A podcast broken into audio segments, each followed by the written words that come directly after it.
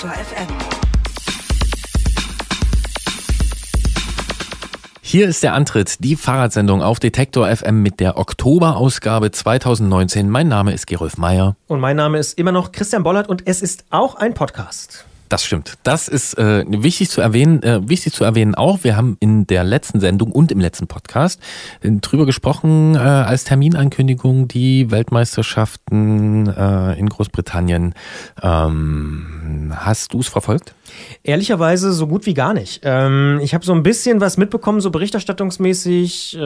Die Zusammenfassung vom Frauenrennen habe ich gesehen, Männerzusammenfassung habe ich gesehen und dass es sehr viel geregnet hat. Aber ich habe nichts live gesehen tatsächlich zum Beispiel. Ja. Ich habe so die letzten Kilometer oder letzten 20, 30 so nebenbei, neben Arbeiten. Ich habe mit anderen Leuten gearbeitet, in anderen Zusammenhängen und dann WM.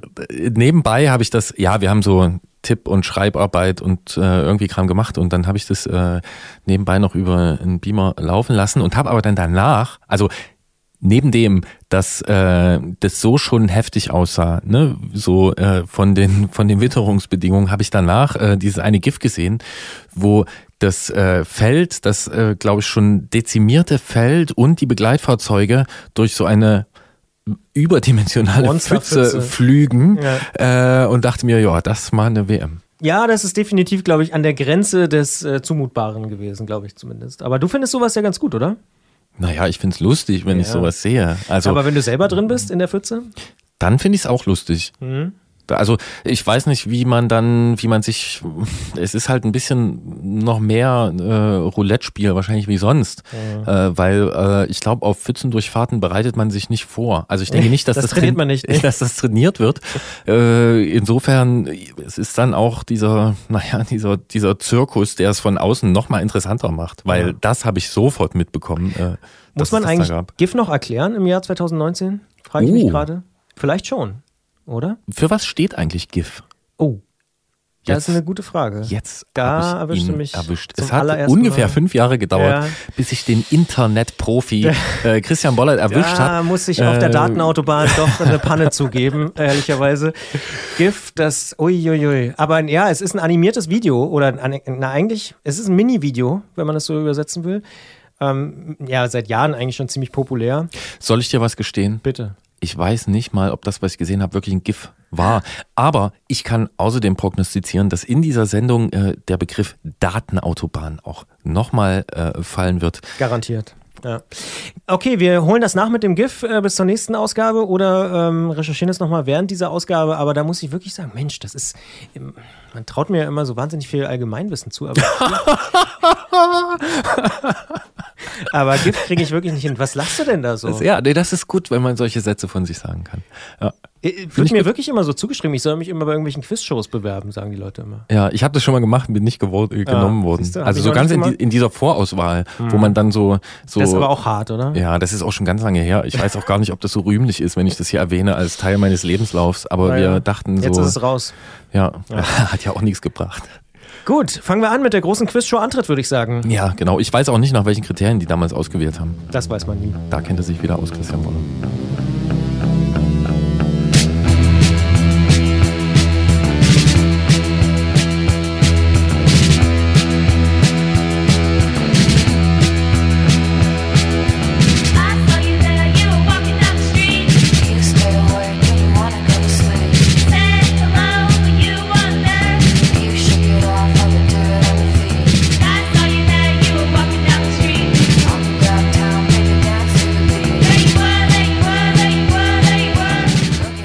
Stichwort Quizshow, ein Fahrrad, das besteht aus hunderten Komponenten und doch ist es nur ein einziges Bauteil, das den Kontakt zum Erdboden herstellt, nämlich der Reifen oder genauer gesagt das Reifenpaar. Wir ärgern uns, wenn er platt ist, ich jedenfalls. Wir freuen uns aber auch, wenn er einfach nur so dahingleitet und manche, so wie ich, freuen sich auch besonders über dieses wunderbare Abrollgeräusch. Da muss ich sagen, bin ich wirklich audiophon, das liebe ich. Doch wie ist eigentlich so ein Reifen eigentlich aufgebaut und wie wird er hergestellt? Genau darum geht's im Jan Heine Sommergespräch 2019. 2019, das, wenn wir ganz ehrlich sind, rein wettermäßig eher ein Herbstgespräch schon ist. Aber das macht es nicht weniger interessant. Das finden nicht nur wir, sondern auch Jens Klötzer, unser Technikmann vom Tourmagazin. Jens testet seit vielen Jahren nicht nur Fahrräder und Fahrradrahmen, sondern unter anderem auch Reifen und wirft mit uns einen Blick auf aktuelle Reifentechnik und Entwicklungen. Und in der Ausfahrt des Monats, da geht's mit verschiedenen Verkehrsmitteln auf den Balkan. Und das ist ganz klar, da wird Gerolf ganz genau zuhören und nachfragen. Und von dort geht's dann zurück nach Leipzig. Juliana ist nämlich zu uns ins Studio gekommen und hat uns von ihrer Sommerreise 2019 erzählt. Also ich sag's nochmal, Istanbul nach Leipzig, das ist schon eine ziemlich coole Reise. Ich könnte gleich anfangen, fürs nächste Jahr zu planen. Vorher sprechen wir aber mit Rainer Kolberg aus Köln, denn der ist Fahrradjournalist und Chefredakteur eines neuen Fahrradmagazins, das im Dezember diesen Jahres auf den Markt kommt und sich an eine besondere Zielgruppe richtet.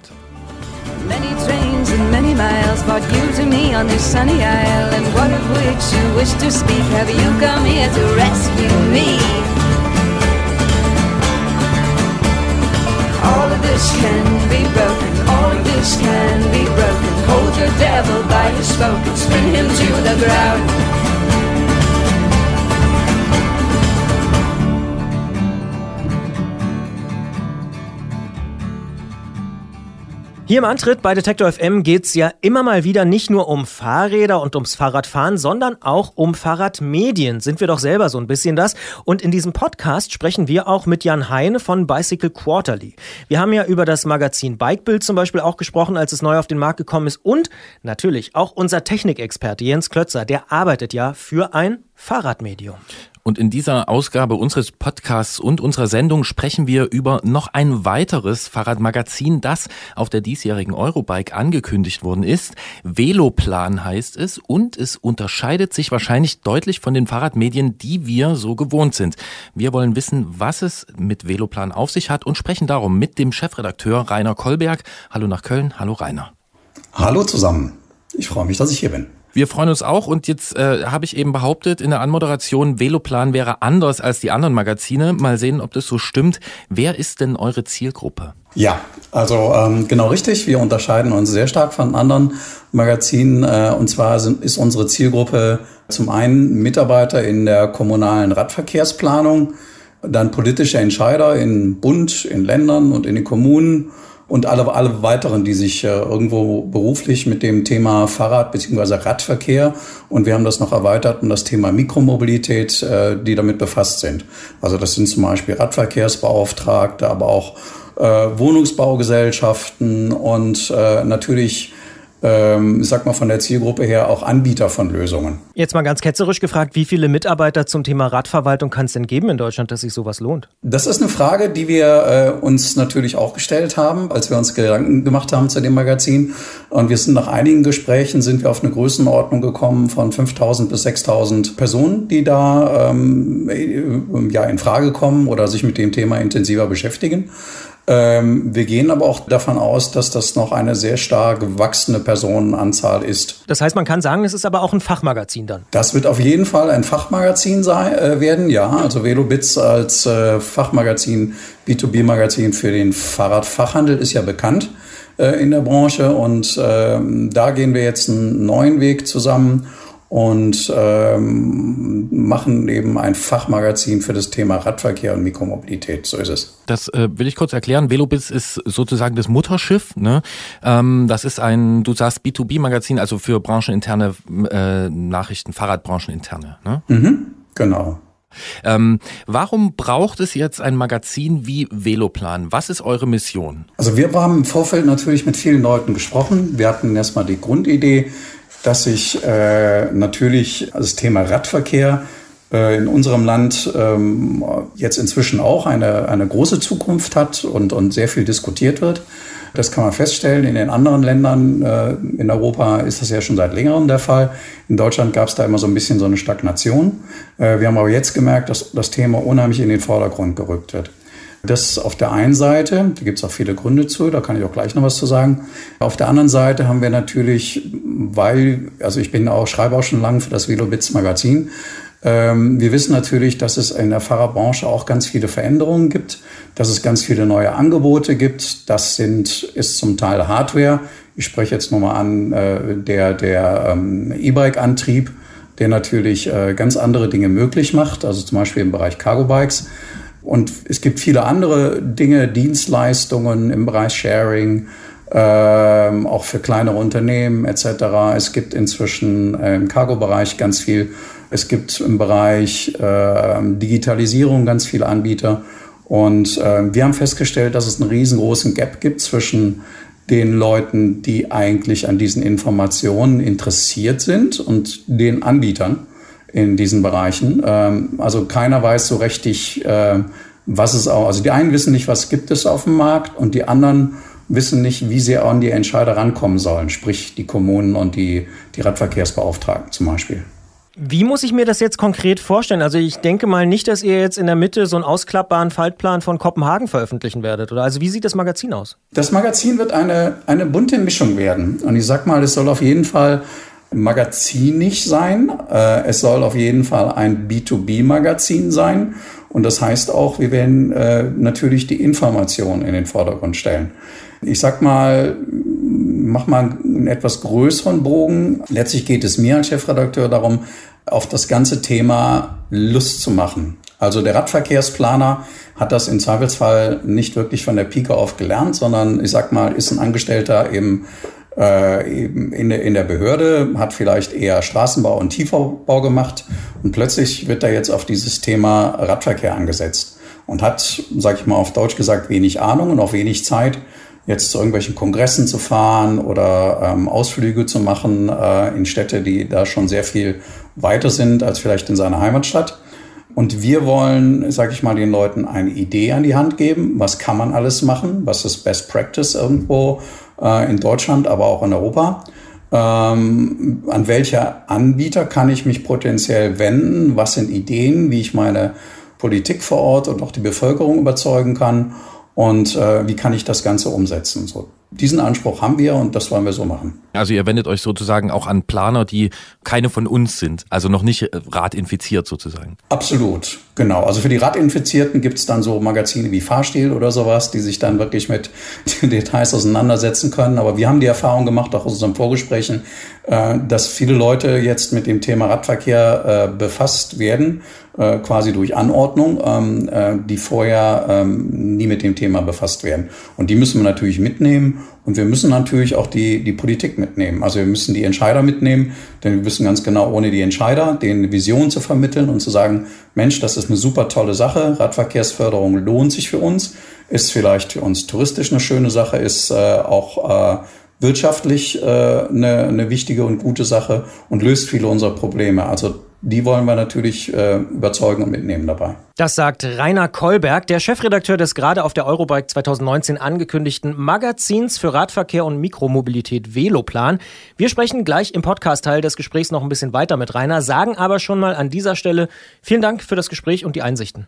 Vielen Dank und bis später. Schwuppsdiwupps sind wir im Podcast-Teil, und Gerolf hat die nächste Frage. Danke, Christian. Rainer, wie werdet ihr Veloplan vertreiben? Welche Auflage habt ihr und wann geht's eigentlich los? Also los geht es, um hinten anzufangen, am Mitte Dezember.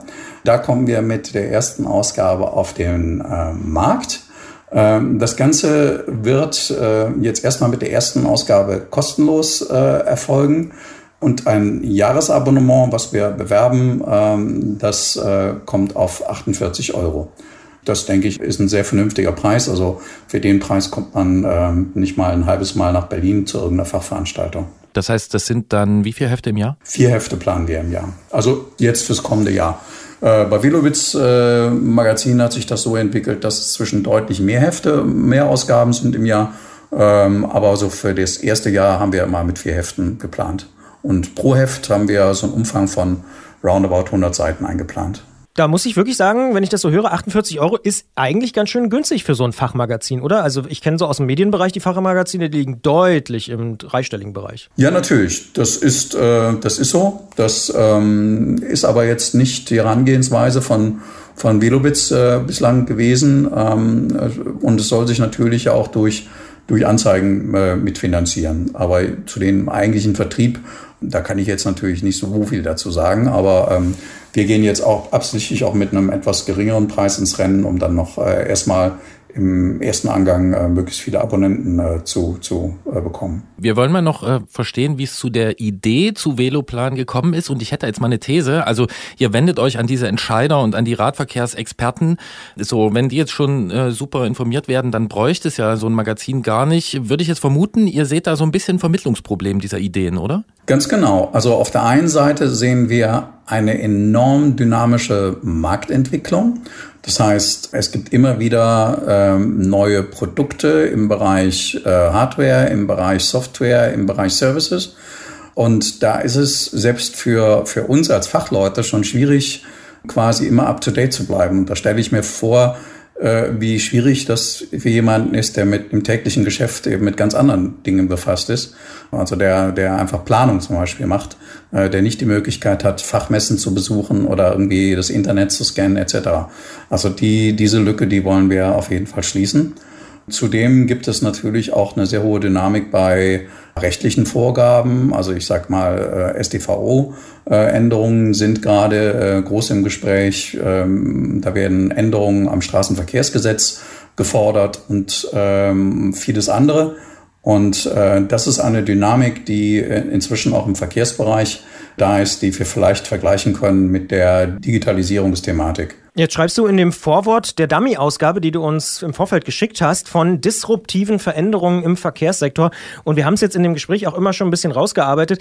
Eigentlich kann man sagen, dass das Fahrrad immer wichtiger wird. Oder gibt es noch andere disruptive Veränderungen? Ja, disruptive Veränderungen werden nicht nur von uns quasi prognostiziert, sondern die haben wir auch aus unserer Recherche von Unternehmensberatungen herausgefunden, die prognostizieren. Es sind auch große Unternehmen wie Schaeffler dabei, die das auch sagen, Automobilzulieferer.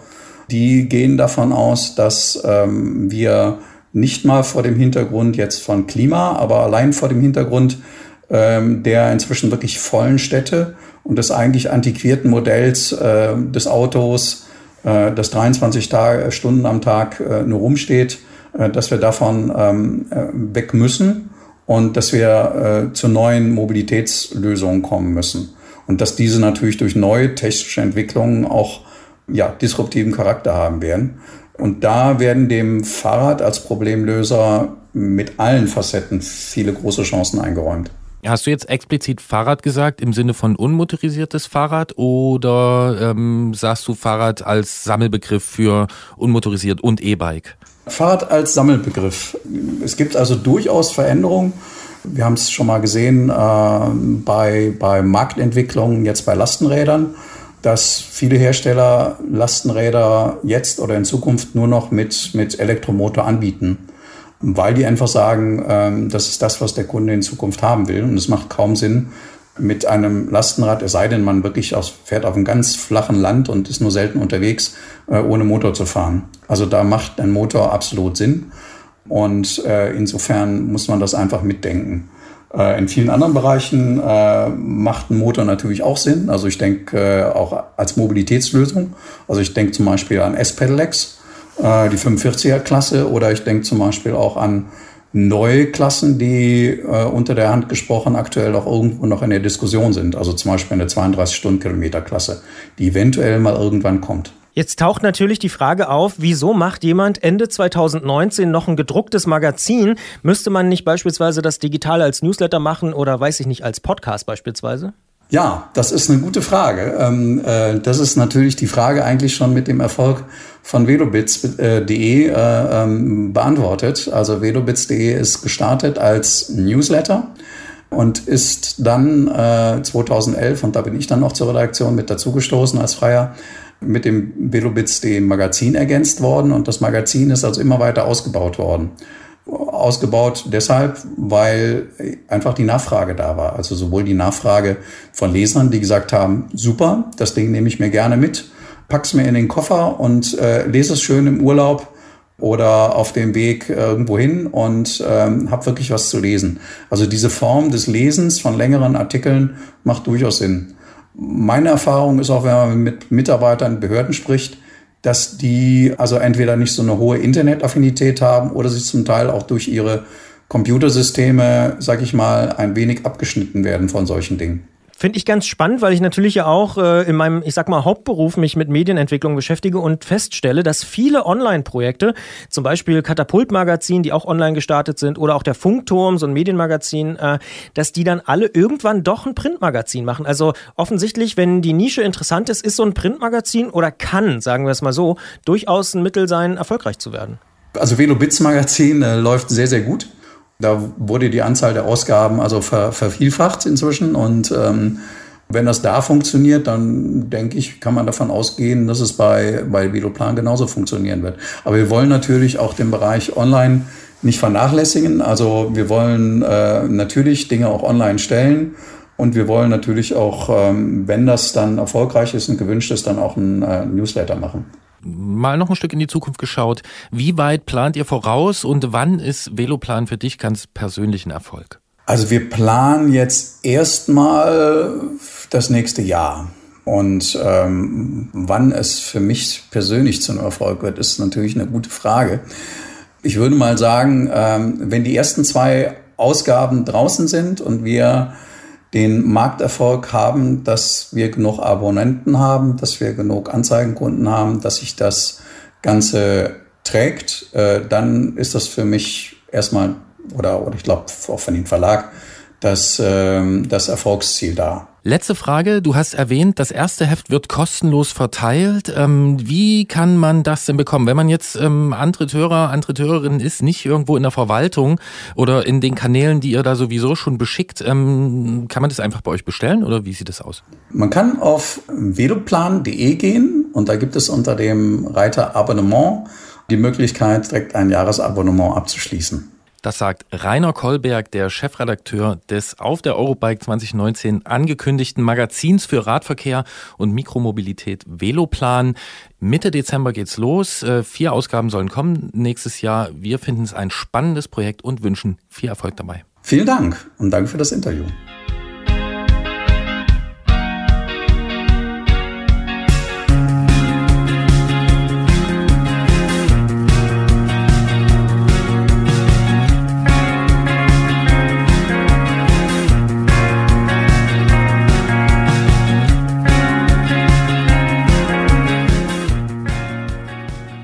Das ist eine dieser Ideen, die im Rückblick ziemlich offensichtlich erscheinen, so das Fachwissen für Verkehrsplanung und vor allen Dingen Fahrradplanung dorthin zu bringen, wo es gebraucht wird. Ja, auf jeden Fall klingt nach einer Nischenidee, die aber zumindest funktionieren könnte, muss ich sagen. Ich sehe das in anderen Bereichen auch, dass gerade so Fachmagazine und dann eben auch gedruckt wirklich sehr, sehr gut funktionieren oder funktionieren können. Dementsprechend bin ich gespannt, was daraus wird, ob das auch so funktioniert, wie sie sich das überlegt haben. Dass sie die Leute dann eben erreichen. Ja. Wird ein spannendes Ding. Und apropos Fachmagazine, die funktionieren. Jan Heine aus Seattle, unser Gesprächspartner in jedem Jahr, der vertreibt und macht das Magazin Bicycle Quarterly. Und das ist auch so eins, was ich am Anfang, glaube ich, da hieß es noch Vintage Bicycle Quarterly. Und da hat er so diese ganzen französischen Randonneur-Geschichten ausgegraben. Und ich glaube, er wurde damals so ein bisschen belächelt. Das wurde noch nicht so ganz ernst genommen und inzwischen ist aber wirklich eine Hausnummer. Und deswegen sprechen wir auch wieder mit Jan, denn der kennt sich nicht nur mit dem Magazin aus und mit diesen Fahrrädern, sondern der lässt inzwischen ja auch Reifen herstellen. Und mich interessiert vor allem, wie riecht's in der Reifenfabrik?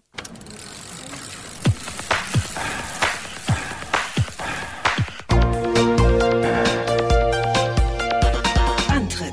Alles rund ums Radfahren. Detektor FM. Ein Fahrrad, das besteht ja aus ziemlich vielen Komponenten und doch ist es nur ein Bauteil, was es doppelt gibt, also in doppelter Ausführung, das nämlich den Kontakt zum Untergrund herstellt, der Reifen. Reifen können ziemlich schnell sein und griffig, flexibel und steif, schwer und leicht und manche finden sogar, es gibt schöne und hässliche Reifen. Doch woraus besteht so ein Fahrradreifen eigentlich und wie wird er hergestellt? Worauf muss man dabei achten und was kann alles schiefgehen? Um diese und andere Fragen zu beantworten, haben wir wie in jedem Sommer bzw. Herbst unsere Kontakte nach Seattle bemüht und sprechen mit Jan Heine, der nicht nur das Magazin Bicycle Quarterly gegründet hat, sondern unter der Marke René Herse Cycles auch Reifen und andere Fahrradkomponenten herstellen lässt. Wir sagen Hallo nach Seattle. Hallo Jan. Hallo Gerolf. Jan, wie riecht's in einer Reifenfabrik? Wie riecht es in einer Reifenfabrik?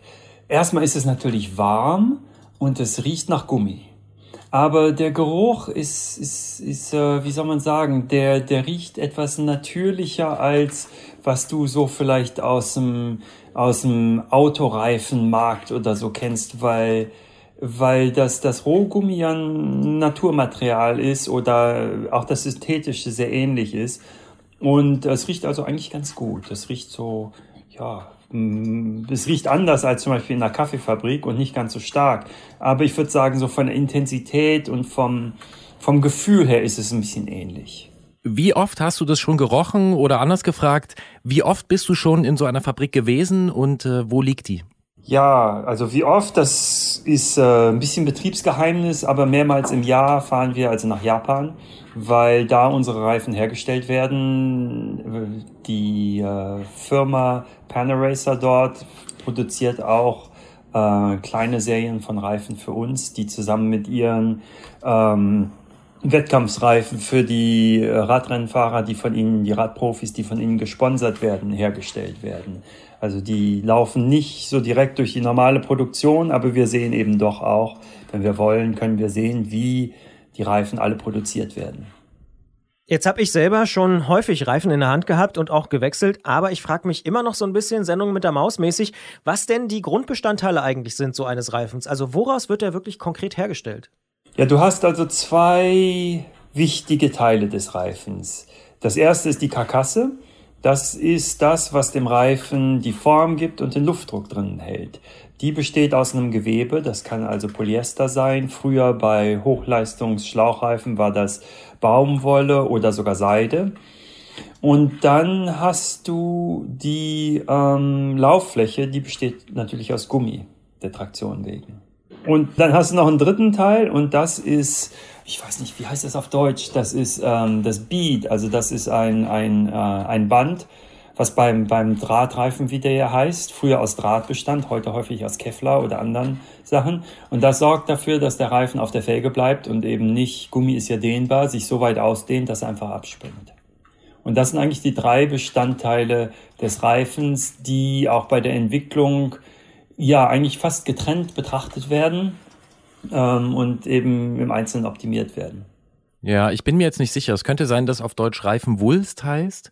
Nochmal ganz kurz zur Karkasse, die hast du erwähnt, die besteht also aus so einem Gewebe, aber die ist ja noch irgendwie getränkt, oder? Ja, die wird mit Gummi imprägniert. Die muss ja, wenn du also schlauchlos fahren willst, muss die ja luftdicht sein. Und auch sonst muss die abriebfest sein, weil wenn du nur Gewebe fahren würdest, gerade mit dem Luftdruck drin, da würde ja jedes Mal, wenn du an Bordstein campst oder so, sonst Fasern reißen und der Reifen wäre bald hin. Wenn man sich jetzt so mit Reifen beschäftigt und auch ein bisschen rumgoogelt und so, dann fällt sehr oft der Begriff Gummimischung. Wie kompliziert ist es denn, die richtige Mischung zu finden? Ist das wie bei einem Gewürz oder wie muss ich mir das vorstellen? Das ist sehr, sehr, sehr, sehr, sehr kompliziert. Und zwar hat man zwei Sachen, die eigentlich gegeneinander arbeiten. Einerseits will man, dass der Reifen sehr lange hält. Das heißt, du willst eine harte Gummimischung haben, die sich nicht so schnell abreibt. Und andererseits willst du einen Reifen haben, der griffig ist. Das heißt, du willst eine weiche Gummimischung haben. Und wenn du zum Beispiel im Autobereich guckst, so im Formel-1-Rennen, da wurden früher die Reifen alle 150 Kilometer oder so gewechselt, weil die halt so weiche Gummimischungen benutzten, dass die danach völlig abgenutzt waren. Und die Technologie hat sich allerdings so weit fortentwickelt, dass es heute Gummimischungen gibt, gerade für Fahrradreifen, die sowohl lange halten als auch relativ abriebfest sind. Also früher war es ja so, ich weiß, ich fuhr in den 90er Jahren, als ich Rennen fuhr, diese Michelin Highlights und wenn man da 1000 Kilometer aus dem Reifen bekam, dann war man schon glücklich, aber die waren halt griffig. Und dann gab es andere Reifen, die man im Winter fuhr, die hielten vielleicht 6000 Kilometer, aber man musste eben aufpassen in der Kurve, dass es nicht wegrutschte. Also selbst beim Pedalieren um die Kurve ging es manchmal so, dass es so mit jedem Pedal tritt, rutschte der Reifen so ein bisschen weg. Und heute ist es eben so, dass es wirklich Reifen gibt, die das beide vereinen, die lange genug halten und sehr griffig sind. Jetzt stellen wir uns mal vor, ich habe jetzt also meine Karkasse, ich habe den Wulst, wie ich das eben mal übersetzt habe, also diesen Beat, zweimal natürlich, und ich habe meine Gummimischung festgelegt, habe mich für eine entschieden. Wie wird daraus jetzt ein Reifen, den ich dann an mein Fahrrad montieren kann? Was passiert da? Ja, wir können mit der Gummimischung anfangen. Also das Gummi, das ist, wenn du mal in einer Großbäckerei warst, dann hast du die Maschinen gesehen. Das sind riesige Walzen, wo das gemischt wird. Also das Gummi kommt oben praktisch in den Trichter rein, die ganzen Bestandteile, und das wird erhitzt und wird dann ausgewalzt, oder früher gab es ja auch die Heißmangel für Bettlaken und so, wird ausgewalzt zwischen ganz vielen Rollen und in praktisch eine dünne Gummimatte wird daraus gemacht als erste.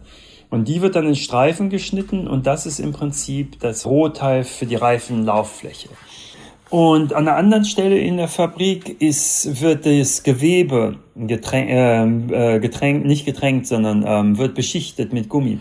Und das musst du dir vorstellen, das sind riesige Rollen, und das Gewebe ist also, ich würde sagen, Größe vom Tennisplatz ungefähr, und wird eben da beschichtet und sieht aus wie, wie kann man es beschreiben? Vielleicht wie das Gewebe, was so im Rucksack verwendet wird oder so. Nicht ganz so viel Plastik, ein bisschen mehr so halb zwischen einer Blue Jeans und einem Rucksack, so Cordura-Material oder sowas. Und das Bead, das ist einfach natürlich in so Ringen, also praktisch wie so ein Ring aus entweder Stahl, aber heute ja meistens aus Kevlar. Gut, und die Teile werden dann genommen und zusammengesetzt. Und da gibt es natürlich verschiedene Methoden. Manche machen es mit Maschinen. Für unsere Reifen wird das von Hand gemacht. Und da werden die Teile für die Reifen auf so Rollen zusammengesetzt, und das Karkassenmaterial wird gefaltet um diese Beads rum, und dann kommt die Lauffläche oben drauf, und dann ist der Reifen fertig. Sieht zumindest so aus, aber der hat noch kein Profil, und der ist auch nur ganz locker zusammengehalten. Und dann kommt der wichtigste Schritt, die Vulkanisierung.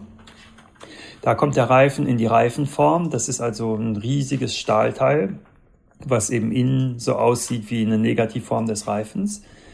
Die wird dann von innen aufgeblasen, damit der Reifen da fest anliegt. Und dann kommt das Ganze in den Ofen und wird gebacken. Und da erst bildet sich das Profil, weil das Gummi eben so warm wird, dass es in die Unebenheiten der Form reinkommt. Da entsteht das Profil, da entstehen auch diese Beschriftungen, die im Reifen selber drin sind. Also nicht die Aufkleber, sondern die Beschriftungen, die halt sagen, welche Größe das ist und so manche andere Sachen. Jetzt klingt das ja für den Laien relativ formalisiert nach einem normalen Ablauf. Kann da noch viel schiefgehen, oder ist das einfach wirklich seit Jahrzehnten eintrainiert und funktioniert eigentlich immer super? Ja, ich meine, beim Zusammensetzen von Hand kann schon was schiefgehen, und das hängt davon ab, auch wie stark du den Reifen optimieren willst. Wenn du jetzt einen Citybike-Reifen machst, da kannst du die Karkassenteile so weit überlappen lassen, dass kleine Fehler sich nicht auswirken. Wenn du aber einen Hochleistungsreifen machen willst, da willst du natürlich nicht so viel Unebenheiten drin haben. Da willst du auch das möglichst leicht machen und möglichst schnell laufend. Und da sind die Toleranzen sehr gering, und da brauchst du schon sehr erfahrene Mitarbeiter, die den Reifen halt zusammensetzen. Das ist wie alles andere auch. Das sieht leicht aus, wenn du jemanden siehst, der das seit 10 oder 20 oder 30 Jahren macht. Aber wenn du das selber machen müsstest, da wärst du ganz schön am Basteln. Du kannst dir das wieder ein bisschen wie in einer Bäckerei vorstellen. Wenn du versuchst, sagen wir mal, ein Croissant zu rollen oder so, das erste Croissant sieht nicht so aus wie vom Bäcker. Meist geht nichts schief, aber die Qualitätskontrolle am Ende ist schon wichtig. Reifen sind also wie Croissants, die werden nur von geübter Hand so richtig gut. Das erzählt uns Jan Heine, der unter der Marke René Herse Cycles unter anderem Reifen entwickelt und verkauft. Wir sprechen im Podcast-Teil dieses Gesprächs noch weiter mit Jan über Reifen und wie man sie herstellt, sagen aber schon an dieser Stelle vielen Dank. Ja, vielen Dank. Okay, und dann sind wir auch nahtlos schon in dem Podcast-Teil dieses Gesprächs. Du hast diese Form erwähnt, die dem Reifen letzten Endes das Profil verleiht, und diese ganzen Aufschriften. Wie teuer ist es denn, so eine Form für diesen Reifen herzustellen? Ich kenne das so aus dem Carbonrahmenbau, da sagt man immer so, dieser Formenbau, der ist wahnsinnig aufwendig. Was kostet sowas? Das ist auch sehr, sehr, sehr teuer, weil du musst dir vorstellen, die Form ist ja so groß wie ein Reifen plus noch extra Material, weil ja, da muss ja auch die, da geht Dampf durch, damit das gleichmäßig erwärmt wird und so. Du willst ja nicht, dass das Gummi ganz flüssig wird, weil sonst kriegst du ja nur Matsch da drin. Sondern das muss genau auf die richtige Temperatur überall gleichmäßig erwärmt werden und so. Und dann muss die Form natürlich auch gehärtet sein, damit die eben auch Tausende von Reifen herstellen kann. Ich kann da nicht genau Zahlen nennen, aber das ist also eine der großen Kosten beim Reifen, ist eben diese Form. Und die dann auch nach einer gewissen Stückzahl wieder erneuert werden muss, weil eben die sich doch abnutzt. Wenn du keine genauen Zahlen nennen kannst, so die Region, ist es niedrig, fünfstellig, ist es drüber, ist es drunter? So in dem Bereich, würde ich sagen. Jetzt hast du vorhin auch schon angesprochen, dass ihr jetzt nicht gerade Reifen für Citybikes herstellt, sondern euch da natürlich irgendwie was anderes überlegt. Wie geht ihr denn vor? Also was für Reifen stellt ihr denn her? Wie überlegt ihr, was ihr herstellen lasst? Ja, wir stellen die Reifen her, die wir selber fahren wollen. Wir fahren halt gerne hier bei uns in den Cascade Mountains, sowohl auf kurvigen Bergstraßen, die geteert sind, als auch auf den Gravel Roads, die eben hier doch weit ab von allen Orten und so durch die Berge gehen und ein unheimliches Fahrerlebnis bieten. Und da braucht man natürlich Reifen, die, ja, wir brauchen keine Tourenreifen, weil wir doch schnell unterwegs sein wollen. Und wir können auch keine schmalen Rennreifen verwenden, weil für Gravel sind die ja nicht geeignet. Und so haben wir eben Reifen entwickelt, die die Leistungsfähigkeit, den Speed von einem Rennreifen mit der Breite und dem Grip und so weiter von einem wirklich breiten Reifen vereinen und damit eben für unsere Fahrten optimal geeignet sind. Wie ist denn bei der Entwicklung dieser Reifen und generell in deinen Augen das Profil eines Reifens? Wenn man mal so ein bisschen in euer Portfolio guckt, dann stellt man fest, dass die meisten Modelle kaum Profil haben. Da ist so ein bisschen so ein Fischgrätmuster, aber ansonsten ist da nicht viel zu sehen. Hältst du das Profil nicht für wichtig? Ich halte das Profil für sehr wichtig, deshalb haben wir dieses Fischgrätprofil. Die meisten Reifenfirmen sagen, auf der Straße wäre das Profil nicht so wichtig, weil eben ein Slickreifen ausreichen würde. Aber schon vor vielen Jahren hat man festgestellt, dass die Reibung, oder sagen wir mal so, die Reibung zwischen Gummi und Asphalt ist nicht so hoch, gerade bei Regen. Und trotzdem greift ja ein Reifen relativ gut. Es ist ja nicht so, dass man bei Regen plötzlich nur mit der Hälfte der Geschwindigkeit um die Kurve fährt, sondern man fährt vielleicht mit 70% oder 80%, wenn jetzt kein Öl auf der Straße ist. Und das liegt daran, dass der Reifen mit der Straße sich verzahnt. Und deshalb ist die Straße auch immer etwas rau. Also einen ganz glatten Straßenbelag könnten die Straßenbauer bauen, aber das wäre viel zu gefährlich. Und das Ziel dieses Fischgrätenprofils ist eben, so viele Verzahnungen wie möglich zu bieten, damit eben, wo immer eine Straßenunebenheit ist, eben eine dieser Gummirippen praktisch greifen kann. Und das ist ja eigentlich nichts Neues. Dieses Fischgrätenprofil war früher bei allen Rennreifen eingesetzt, weil eben damals die Gummimischungen noch nicht so gut waren. Heute sind die Gummimischungen besser. Aber trotzdem ist es so, der Unterschied zwischen einem guten Profil und einem Slickreifen bei Regen und auch bei trockenem Wetter, wenn es kalt wird und das Gummi nicht mehr so gut greift, macht sich schon bemerkbar. Also wir haben getestet, wo wir die gleiche Abfahrt mit einem Reifen ohne Profil und einem Reifen mit Profil gefahren sind. Und man merkt schon deutlich, nicht nur, dass man schneller fahren kann, sondern auch das Fahrrad lenkt viel stärker ein, weil es einfach nicht so driftet. Jetzt bin ich vielleicht nicht der normale Reifennutzer, aber als ich von dem Thema gehört habe oder als wir darüber geredet haben, ist mir gleich eine Sache eingefallen und da muss ich quasi hier ein Geständnis machen, denn für mich hat Rennradfahren eine ganz große Faszination, nämlich der Sound des Reifens auf dem Asphalt.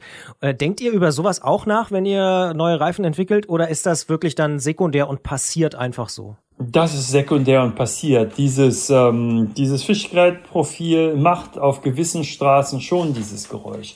Und ich finde das auch ganz toll.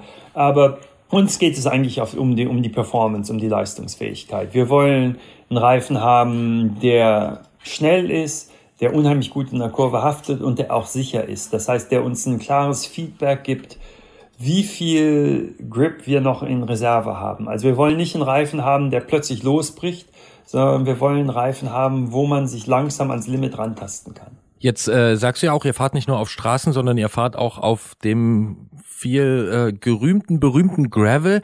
Wenn ich da jetzt mir andere Reifenmodelle anschaue, andere Reifenhersteller, die haben meistens mehr Profil, die scheinen da mehr Wert drauf zu legen. Machen die was falsch oder habt ihr einfach eine andere Philosophie? Das ist eine andere Philosophie und es ist eben auch so, das ist auch Marketing bei vielen. Wenn ein Gravel-Reifen, der muss einfach anders aussehen, so wie früher beim Mountainbike, die hatten alle Stollenreifen, obwohl die gar in der Stadt gefahren wurden und gar keine Stollen brauchten. Aber im Prinzip ist es so, das Profil, also Stollen, bringen nur was, wenn der Untergrund so, wie soll man sagen, wenn du wirklich einen Eindruck im Untergrund machen kannst. Bei Matsch, beim feuchten Waldboden, da sind die Stollen sehr wichtig. Aber wenn du wirklich auf einer trockenen Schotterstraße fährst, da rutschen die Steine auf den Steinen unter dir und nicht der Reifen auf den Steinen, weil Gummi auf Stein hat immer mehr Reibung als Stein auf Stein. Das heißt also, das Profil macht überhaupt keinen Unterschied. Da könntest du Slick-Reifen fahren und die Traktion beim Kurvenfahren erhältst du dadurch, dass du im Prinzip die Steine zur Seite schiebst und so einen kleinen Wall aufbaust, wo der Reifen dann greifen kann. Wo du Profil brauchst, ist natürlich Matsch, nasser Waldboden und so. Und dafür haben wir eben auch einen Stollenreifen in verschiedenen Größen. Das Problem da ist, dass die Stollen so weit auseinanderstehen müssen, dass die nicht mit Matsch zukleben. Wenn die Stollen zu dicht sind, dann nehmen die den Matsch auf und dann fährst du nur noch auf Matsch und das hat genauso wenig Griffigkeit wie ein Slickreifen. Und deshalb diese Cyclocross-Reifen haben ja deshalb auch immer sehr wenig Stollen, die sehr weit auseinanderstehen. Aber das Problem ist, dass sie auf der Straße eben sehr, sehr schlecht fahren, weil wenn du auf Asphalt fährst, dann, auf Englisch sagt man squirm, die Stollen, die sind nicht stabil genug und bewegen sich seitlich und gerade wenn du die Kurve fährst eben, dann verbiegen die sich und du wischst so weg.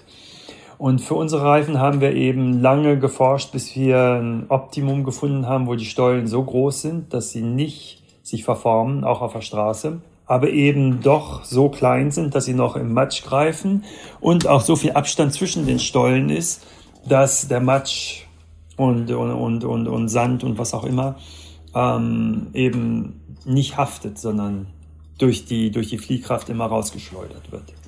Jetzt sind wir schon sehr tief eingestiegen in die Reifenherstellung und in die Einzelheiten und ich würde sagen, wir steigern jetzt noch mal ein bisschen das Nerd-Level auf 3000. Sogenannte Skinwall-Reifen haben ja helle Reifenflanken. Manche Menschen finden das ziemlich schick, andere mögen es gar nicht und lehnen es total ab.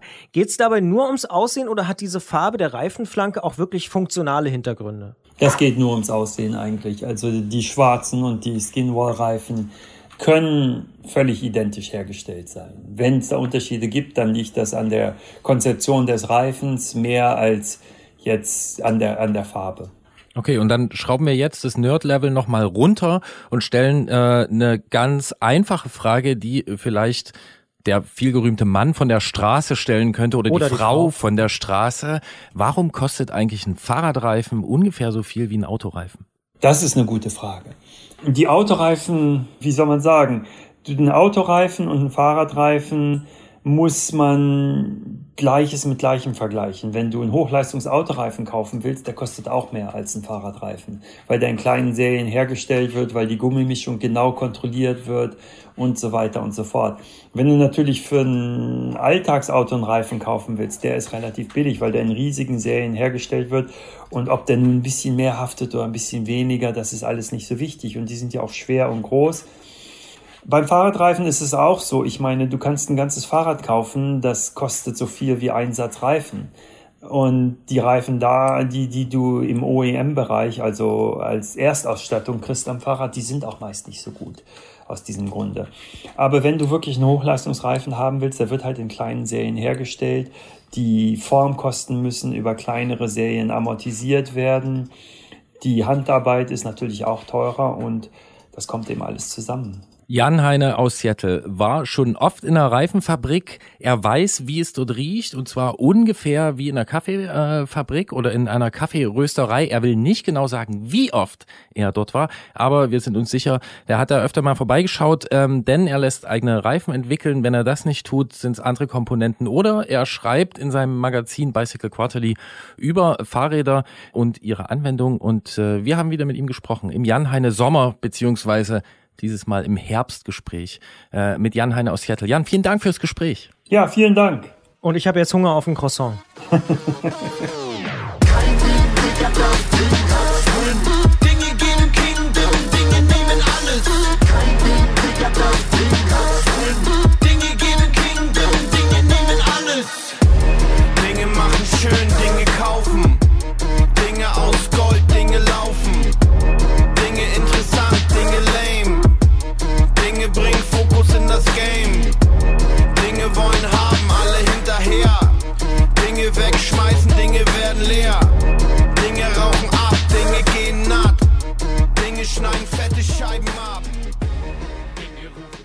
Christian, was ist dein liebstes Abrollgeräusch? Du hast es vorhin schon erwähnt. Naja, ist schwer zu sagen, ne? Also ich würde schon sagen, glatter Asphalt. Also so richtig sehr, sehr frischer, glatter, nicht poröser Asphalt. Das ist mein Lieblingsabrollgeräusch. Ja, und kannst du mir noch einen Reifentyp dazu sagen? Nee, kann ich nicht. Nee. Wirklich nicht. Also ich könnte jetzt nicht sagen... der oder der. Also Rennradreifen auf jeden Fall. Okay, ja, also das, genau. Mhm. Ja, also ja. Rennradreifen, aber welche Marke oder was? Nee, das so weit geht dann meine Liebhaberei dann doch nicht. Aber ein Rennradreifen im Sommer auf einer sehr glatten Asphaltstraße, das ist ein geiler Sound. Ja, ich habe 2 oder 3. Und zwar? Downhill? Das erste, was mir einfällt, war so Bucheckern. So, wenn diese aufgeplatzten Bucheckern, dann so ein fluffiger Waldboden und man fährt da drüber und das knackt so schön. Das ist ziemlich gut. Oder also ja, oder All Road. Ja, so habe ich ihn konditioniert inzwischen, genau. Also egal, ne? So, man fährt da so drüber, dieses Knacken. Dicker dann Reifen. Natürlich Schnee. Schnee klingt super. Schnee in 2 Ausprägungen, und zwar einerseits als geschlossene Schneedecke, die so ein bisschen angeharscht ist. Wer sich erinnert, in der allerersten Antrittausgabe gab es eine Reportage. Die war ein Knaller übrigens. Vielen Dank. Ja. Aber auch in der Darreichungsform frischer Schnee in der Stadt. Nachts dann Fahrradfahren und realisieren, wie sehr das die Geräusche schluckt. Also es ist wahnsinnig ruhig in der Stadt plötzlich. Das ist der Knaller. Ja. Wenn eine frische Schneedecke so durch den Park nachts oder morgens oder so, wie ruhig es auf einmal ist in der Stadt. Ja, ne? Ja. Und gleichzeitig dieses Knarzen, ne? Ja. Dieses so, ja, genau. Schwer zu beschreibende Schneegeräusch. Ja. Und jetzt habe ich das dritte. Knistern oder so vielleicht sogar ein bisschen. Ja. Wir suchen noch nach dem Begriff. Ja. Aber ich habe jetzt das dritte, was mir eben im Kopf war, habe ich vergessen, weil es mich so in diese Vorstellung reingezogen hat. Insofern, ja. Ach so, Laub ist natürlich auch toll. Laub? Ja, ach, Laub finde ich überschätzt. Laub ist überschätzt. Sagt Christian Bollert, der muss es wissen, der kennt sich aus.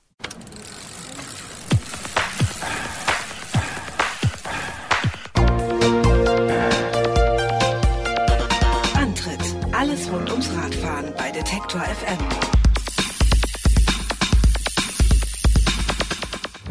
Klingeln bei Klötzer. Die Technikfrage beim Antritt auf Detektor FM. Mit Jan Heine haben wir über Reifenherstellung gesprochen und darüber, wie aus ein paar Rohmaterialien so ein rundes, flexibles Ding wird. Das setzen wir unter Druck und können dann darauf herumrollen.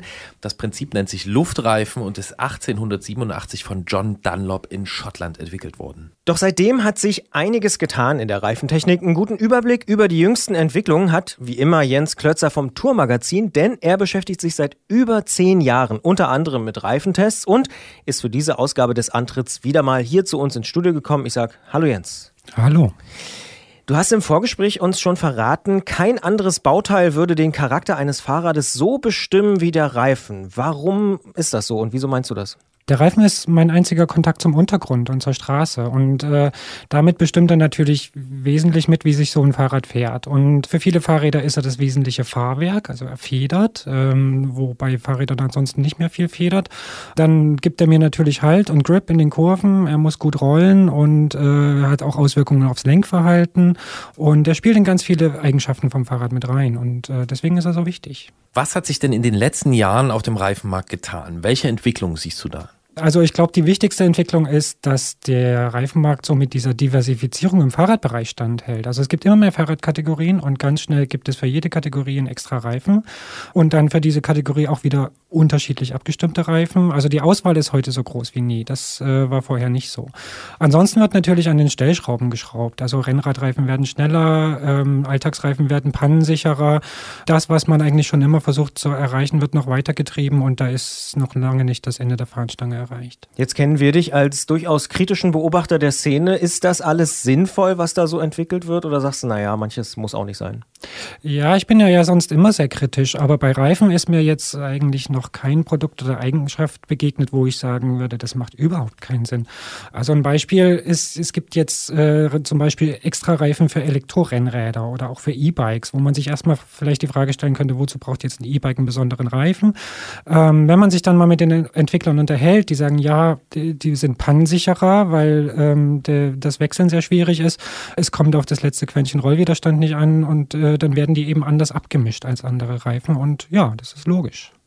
Das heißt, eigentlich bist du ein Befürworter dieser Vielfalt. Absolut. Also jeder soll beim Reifen sein Optimalprodukt finden und da ist eine Vielfalt gut, klar. Was hältst du denn von dem Trend, immer breitere Reifen zu verbauen, der an vielen Rädern zu beobachten ist? Ja, vor allen Dingen an Sporträdern, Rennrädern und Mountainbikes ist eine gute Entwicklung, weil breite Reifen Vorteile haben. Also sie bieten mehr Halt in Kurven, sie sind bequemer, weil man sie mit weniger Luftdruck fahren kann, können sie besser federn. Und das ist auch eine Folge dessen, dass die Dinger immer leichter geworden sind. Also je breiter, desto schwerer werden die natürlich. Irgendwann gibt es so einen Sweet Spot, wo man sagt, nee, das ist mir jetzt zu schwer. Aber dadurch, dass die Konstruktionen immer leichter bauen, kann man dann auch breitere Reifen verbauen. Hast du das immer so gesehen oder gab es gewisse, sag ich mal, Untersuchungen, die du angestellt hast, wo sich dann das bei dir auch durchgesetzt hat? Also so ein Erkenntnisprozess. Ja, natürlich ist das ein Erkenntnisprozess, weil oft geht es da um Nuancen. Also gerade beim Rennrad war man früher der Meinung, je schmaler, je besser. Also die schneiden sich besser durch die Luft und wir pumpen die Knüppel hart auf, damit sie gut rollen. Irgendwann hat man dann mit verfeinerten Messmethoden einfach mitgekriegt, dass breitere Reifen doch ein bisschen besser rollen und dass sich der Sweet Spot ein bisschen in die breitere Richtung verschiebt. Jetzt hast du schon angesprochen, dass im Sportbereich da viel entwickelt wird. Täuscht der Eindruck, dass so beim klassischen Alltagsrad da relativ wenig passiert in den letzten Jahren? Ich glaube, der täuscht. Es ist schon so, dass viele Entwicklungen, die erstmal im Sportbereich ankommen und teuer sind, dann irgendwann auch an Alltagsprodukte weitergereicht werden. Und ich glaube, was auch ein Grund für den Eindruck ist, dass sich da kaum jemand drum kümmert. Also sowas wird nicht gemessen. So, da werden keine großen Versuche angestellt. Das sind ja auch relativ preiswerte Produkte.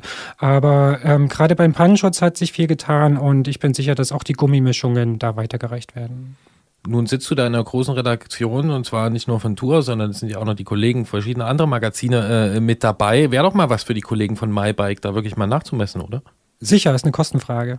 Das sagt Jens Klötzer vom Tourmagazin, der nicht nur Rahmensets und irgendwelche Komponenten und Schaltungen und Bremsen vermisst, sondern sich auch immer wieder mit Reifen auseinandersetzt. Und deswegen sprechen wir natürlich wie immer eigentlich noch weiter mit ihm im Podcast-Teil dieses Gesprächs. Wenn ich nun so einen schicken Reifen habe, der ja, wie du gesagt hast, vor allen Dingen im Sportbereich sich immer weiter entwickelt hat oder entwickelt wurde, was kann ich eigentlich alles falsch machen mit so einem Reifen, wenn ich den auf mein Rad baue? Ja, man kann wahnsinnig viel falsch machen. Also das geht damit los, dass der Reifen zur Felge passen muss.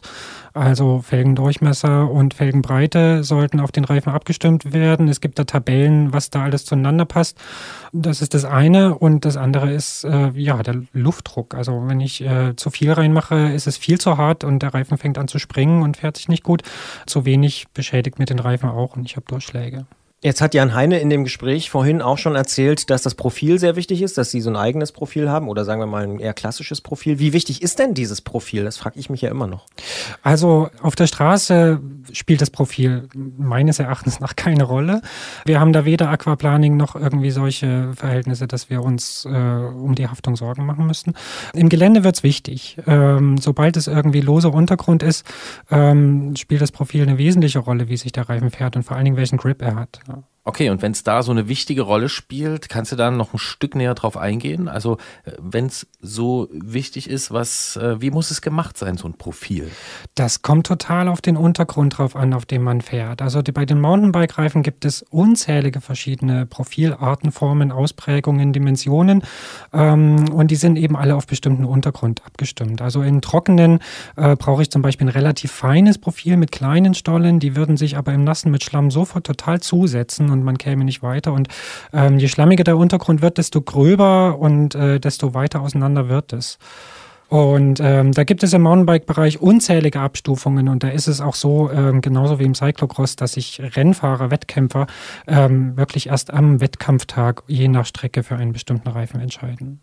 Da kommen wir noch zu einem anderen Aspekt zurück sozusagen aus dem Gespräch mit Jan Heine. Wir haben ja da auch über Reifenherstellung gesprochen und ein ganz wichtiger Bestandteil ist ja die Gummimischung. Auch das war da ein Thema und ein Aspekt. Wie wird denn die eigentlich hergestellt und wie sauber ist die? Die wird angemischt, da ist viel Naturkautschuk drin, dazu kommt ein wesentlicher Anteil Ruß, deswegen sind die meisten Reifen schwarz und ansonsten ja noch viele Bestandteile, die dann Betriebsgeheimnisse der Hersteller sind. Silikon ist da drin und besonders sauber ist es nicht, muss man wirklich sagen. Also gerade der Kautschuk, der wird auf großen Plantagen gewonnen, was nicht besonders nachhaltig ist.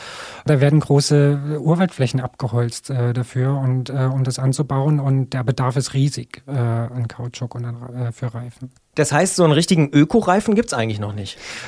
Es gibt Ansätze dafür. Also jetzt gerade in der aktuellen Diskussion kümmern sich da auch die Reifenhersteller drum. Continental hat jetzt beispielsweise so ein Pilotprojekt angefangen. Die versuchen, Kautschuk aus Löwenzahn zu gewinnen. Oder versuchen nicht nur, sie tun es. Und bauen in Anklam in Mecklenburg-Vorpommern Löwenzahn an. Und da gibt es sogar schon das erste käufliche Produkt, das man sich aufs Fahrrad ziehen kann. Was ist das dann für ein Reifen? Also ist das ein City-Reifen? Das ist ein City-Reifen. Man könnte ihn aber auch auf dem Rennrad fahren mit 35 mm, wenn er durchpasst. Das ist ein profilloser 28 Zoll Trekkingreifen. So, jetzt habe ich den Reifen, egal ob aus Löwenzahn oder Kautschuk, auf meinem Rad in zweifacher Ausführung. Jetzt fahre ich den eine Weile. Wann ist er denn reif für den Wechsel und wie entsorge ich den richtig? Ja, reif für den Wechsel, da muss man ein bisschen gucken. Es gibt auf vielen Reifen so Verschleißmarken. Das sind so Löcher also auf der Lauffläche, wo man sich im ersten Moment denken könnte, das sei ein Produktionsfehler, aber die sind Absicht, weil wenn die weg sind, ist der Reifen abgenutzt, dann ist die Lauffläche runtergefahren. Ansonsten, wenn es die nicht gibt, ist es schwer zu sagen. Also sobald ich irgendwie auffällig viele Pannen und Platten habe, würde ich den dann austauschen. Spätestens, wenn sich irgendwie die Oberfläche ändert. Das heißt, wenn die Karkasse durchkommt, dann ist er definitiv durch. Das heißt, es gibt aber keine richtig gute Faustregel oder so, wo man jetzt erkennt, der Reifen muss runter. Nee, eine Faustregel, sowas wie jetzt eine Mindestdicke oder sowas, könnte ich jetzt auch nicht angeben, weil zum Beispiel Rennreifen ja per se schon wahnsinnig dünn sind und auch die Pannenschutzlagen sich da unterscheiden und die Aufbauten, das ist wirklich nicht so leicht zu sagen. Jetzt habe ich noch zwei kurze Fragen und ich versuche, die zu kombinieren. Erstens, wo tue ich den abgefahrenen Reifen hin? Tue ich den in den Hausmüll oder was mache ich damit? Und zweitens, wo ist der ganze Gummi hin, der da drauf war?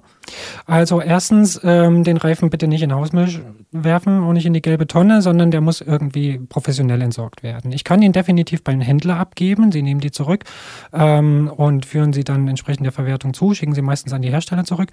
Oder in den Schadstoffeimer. Also es gibt, ich weiß nicht, wie das woanders ist, in Sachsen gibt es dieses Schadstoffmobil, das da so rumfährt, wo man so Farben, Lacke und so ein Zeug abgeben kann, und da würde ich eben auch meine Reifen abgeben. Der Abrieb, ja, das ist wie beim Auto oder wie beim Bremsen oder so, das ist Feinstaub, der sich in der Umwelt verteilt, aber nicht so viel wie beim Auto. Das sagt Jens Klötzer. Wir haben gesprochen über Reifen, wie sie hergestellt werden, warum sie bisher auch nicht besonders nachhaltig sind und ja, wie man überhaupt wissen kann, wann der Reifen beispielsweise gewechselt werden muss. Vielen Dank auf jeden Fall für diese Einsichten und Details an Jens. Danke euch. Holy shit, this could be it. It's bound to stick this time. I'm sending my best guys and keeping an eye on me tonight.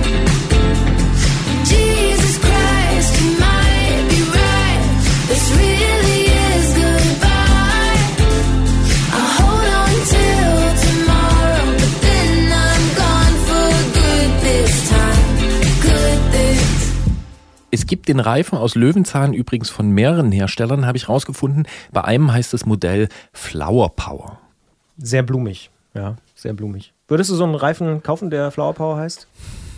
Ich würde ihn nicht des Namens... Oder Laub. Würdest du Laub kaufen, wenn ein Reifen Laub heißt? Na, das auch nicht. Also, wobei ich sagen muss, ich bin nicht so der Sammler, aber ich habe zwei blinde Flecken. Das eine sind Kurbeln und das andere sind Reifen tatsächlich. So, also so einen kleinen Reifenfetisch, den habe ich schon und ich habe auch schon... Wenn das in dieser Ausgabe noch nicht aufgefallen sein sollte, weiß ich auch nicht. Ich habe tatsächlich auch so schon Reifen gekauft aus optischen Gründen. Das eine, wir haben es angesprochen in der Podcast-Version, diese Skinwall-Geschichte, also das habe ich sehr begrüßt, als das wieder aufkam. Beim Auto heißt es Weißwandreifen, wenn die richtig weiß sind und jetzt ist das eher so ein Beige. Und dann natürlich die grünen Michelins, die es jetzt auch wieder gibt. Das waren so Ende 90er Mountainbike-Reifen und dann auch Cross-Reifen mit so einer grünen Lauffläche. Super geiler Kontrast. An einem weinroten Rahmen kann ich nur empfehlen. Gibt es schon eine Reifen-Selbsthilfegruppe eigentlich? Nee. Naja, also ja, du bist Teil dieser. Du hast es nur noch nicht gemerkt. Okay. Wir kommen aber jetzt zu einer anderen Selbsthilfegruppe und die heißt Balkan Selbsthilfegruppe. Hilf dir selbst zu tollen Fahrraderfahrungen auf dem Balkan. Und das geht so. Und auch noch die Selbsthilfegruppe Nachtzug ist auch noch mit dabei. Ja, und die Datenautobahn.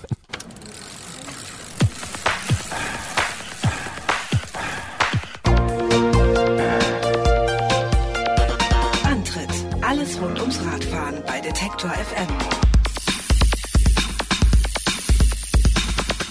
Regelmäßige Hörerinnen und Hörer, die wissen es natürlich längst. Der Antritt auf Detektor FM, das ist keine Einbahnstraße. Nein, wir sind hier auf der Datenautobahn in beide Richtungen unterwegs. Und wir möchten nicht nur vom Fahrradfahren erzählen, vielmehr wollen wir uns auch erzählen lassen. Und in unserer Serie Ausfahrt des Monats passiert genau das. Da geht es um eure Erlebnisse auf dem Rad, von der Weltreise bis zur kurzen Fahrt zum Bäcker oder auch der berühmten Eichhörnchensichtung, die Gerolf immer so gut findet. Christian Bollerts Erlebnisse auf der Datenautobahn werden in dieser Sendung nicht Thema sein. Vielmehr geht es jetzt um Juliana aus Leipzig, die zu uns ins Studio gekommen ist, denn sie ist im Frühling und Sommer diesen Jahres quer durch Europa gefahren. Von Istanbul bis Leipzig ist sie unterwegs gewesen und wir möchten wissen, wie das gewesen ist und was sie erlebt hat.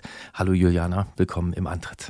Hallo. 4,5 Monate allein auf dem Rad. Wenn ich vor so einer Reise stehen würde, dann würde ich mich vorher fragen, ob es mit mir selbst so ein bisschen langweilig würde. Hast du dir so eine Frage auch gestellt oder bist du frei von solchen Gedanken? Oh ja, die habe ich mir auch gestellt und ich habe die Frage auch anderen Radreisenden vorher gestellt und die haben zu mir gesagt, nee, ist kein Problem, man trifft immer ganz viele Leute und hat eigentlich immer irgendjemanden zum Sprechen und einer hat sogar zu mir gesagt, ja, also du wirst dich schon danach sehen, dass du ganz allein in deinem Zelt liegst. Von daher bin ich dann relativ entspannt rangegangen. Und war es auch so oder warst du doch mal einsam oder alleine?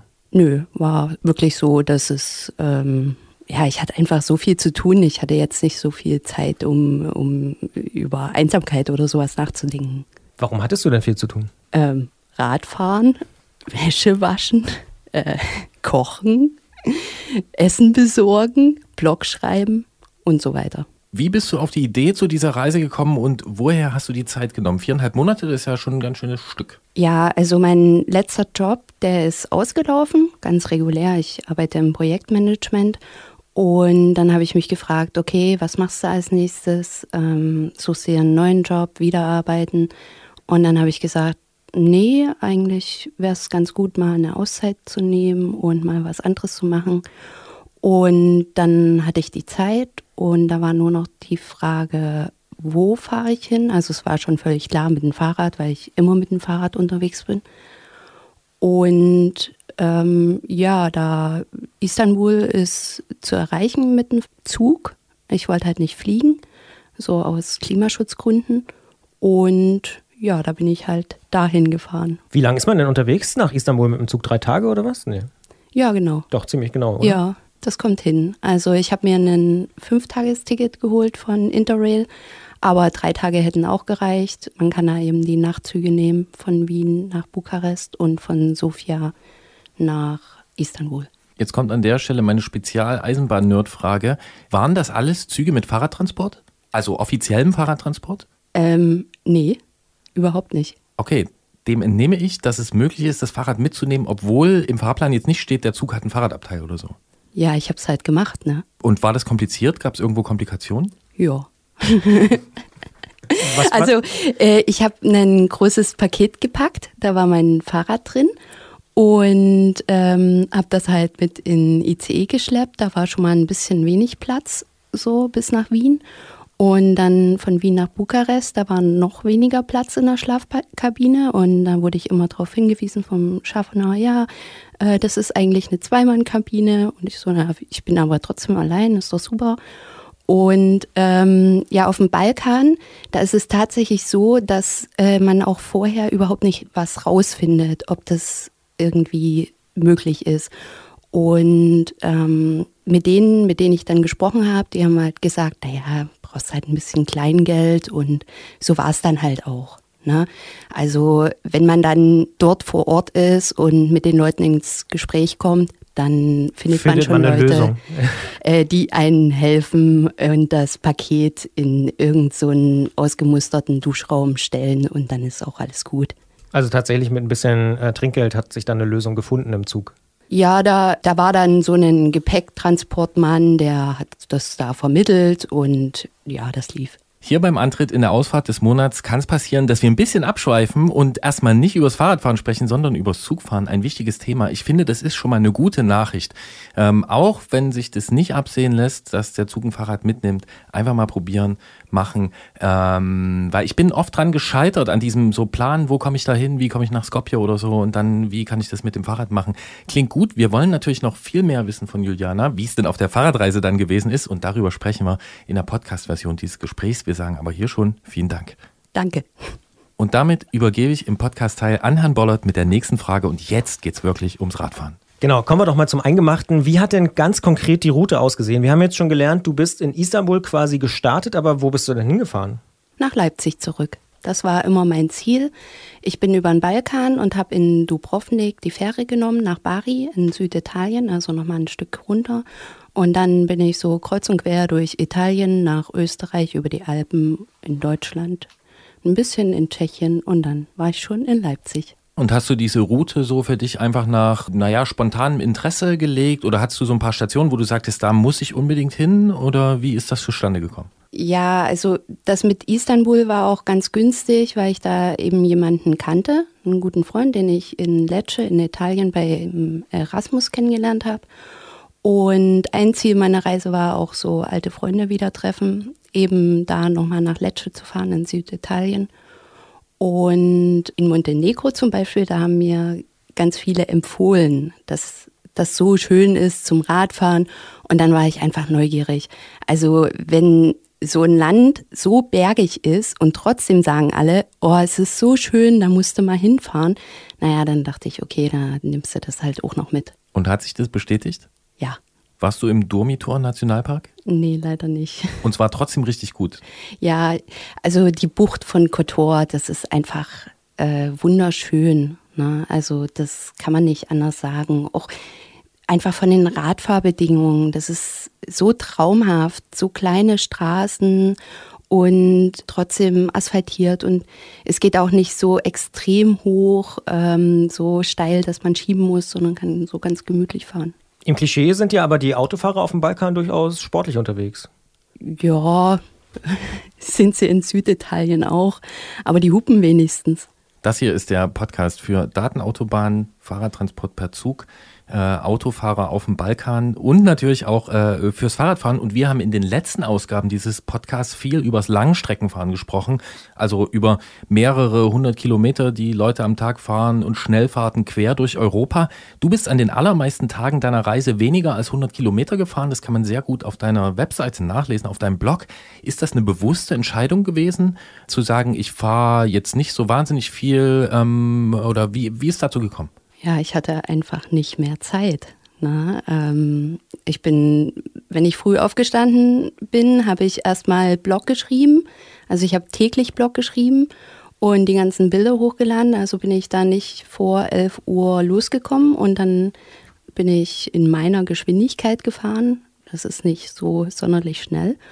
Und bin dann eben so lange gefahren, bis sich irgendwie eine günstige Übernachtungsmöglichkeit angeboten hat. Und ich habe das mal ausgerechnet. Also ohne Pausentage bin ich im Schnitt 57 Kilometer gefahren am Tag. Das ist wirklich nicht viel, ne? Und aber ich finde es trotzdem okay, ne?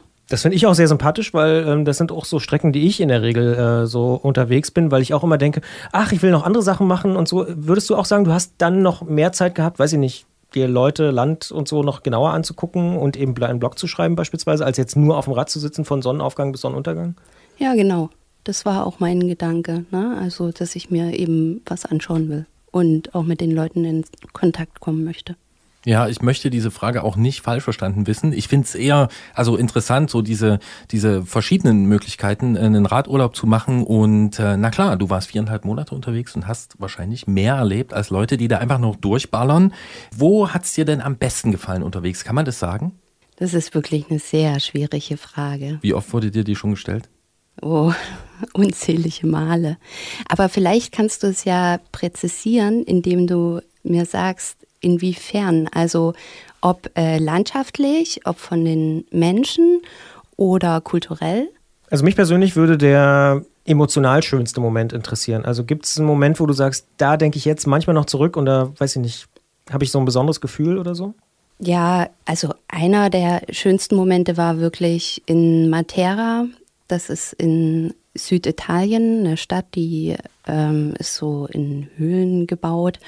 Und das war für mich der emotional schönste Moment, weil ich den ganzen Tag irgendwie durch total schwierige Wege gefahren bin und mich hochgekämpft habe und dann auch noch von so blöden LKW-Fahrern da überholt wurde. Und also so ganz knapp halt natürlich. Und dann war ich einfach dort oben und die Sonne ging unter und es war einfach wunderschön, ne? Also das kann man schwer beschreiben, warum man das jetzt genau so toll findet, ne? Aber es war einfach, hat mich glücklich gemacht.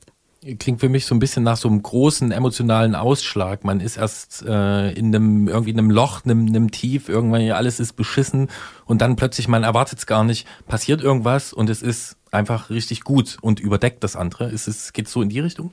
Ja, genau. Also ich bin vorher durch so ein Gelände gefahren, da waren nur Spinnen. Ich musste Angst haben, dass ich von irgend so einer Schlange gebissen werde, weil ich da vorher noch erfahren habe, dass es da so Vipern gibt, deren Bisse da gefährlich sind. Ich hatte nur Sandaletten an. Und ja, Komoot hat mich auf diese beschissene Strecke da geführt. Und das war einfach mit der Hitze grausam. Und danach war es schön. Kann ich irgendwie verstehen, muss ich ehrlicherweise sagen. Aber jetzt bist du ja zurück in der Großstadt, lebst wieder ein relativ normales Leben, vermute ich mal. Nimmst du irgendwas mit? Bleibt da irgendwas von diesen 4,5 Monaten, also jetzt in deinem Alltag irgendwie? Ja, ich träume jede Nacht davon. Also, dass ich wieder aufbreche, dass ich irgendwie losfahren kann, dass ich unterwegs bin. Das ist hängen geblieben. Kannst du genauer sagen, was daran so reizvoll ist für dich? Was dich träumen lässt?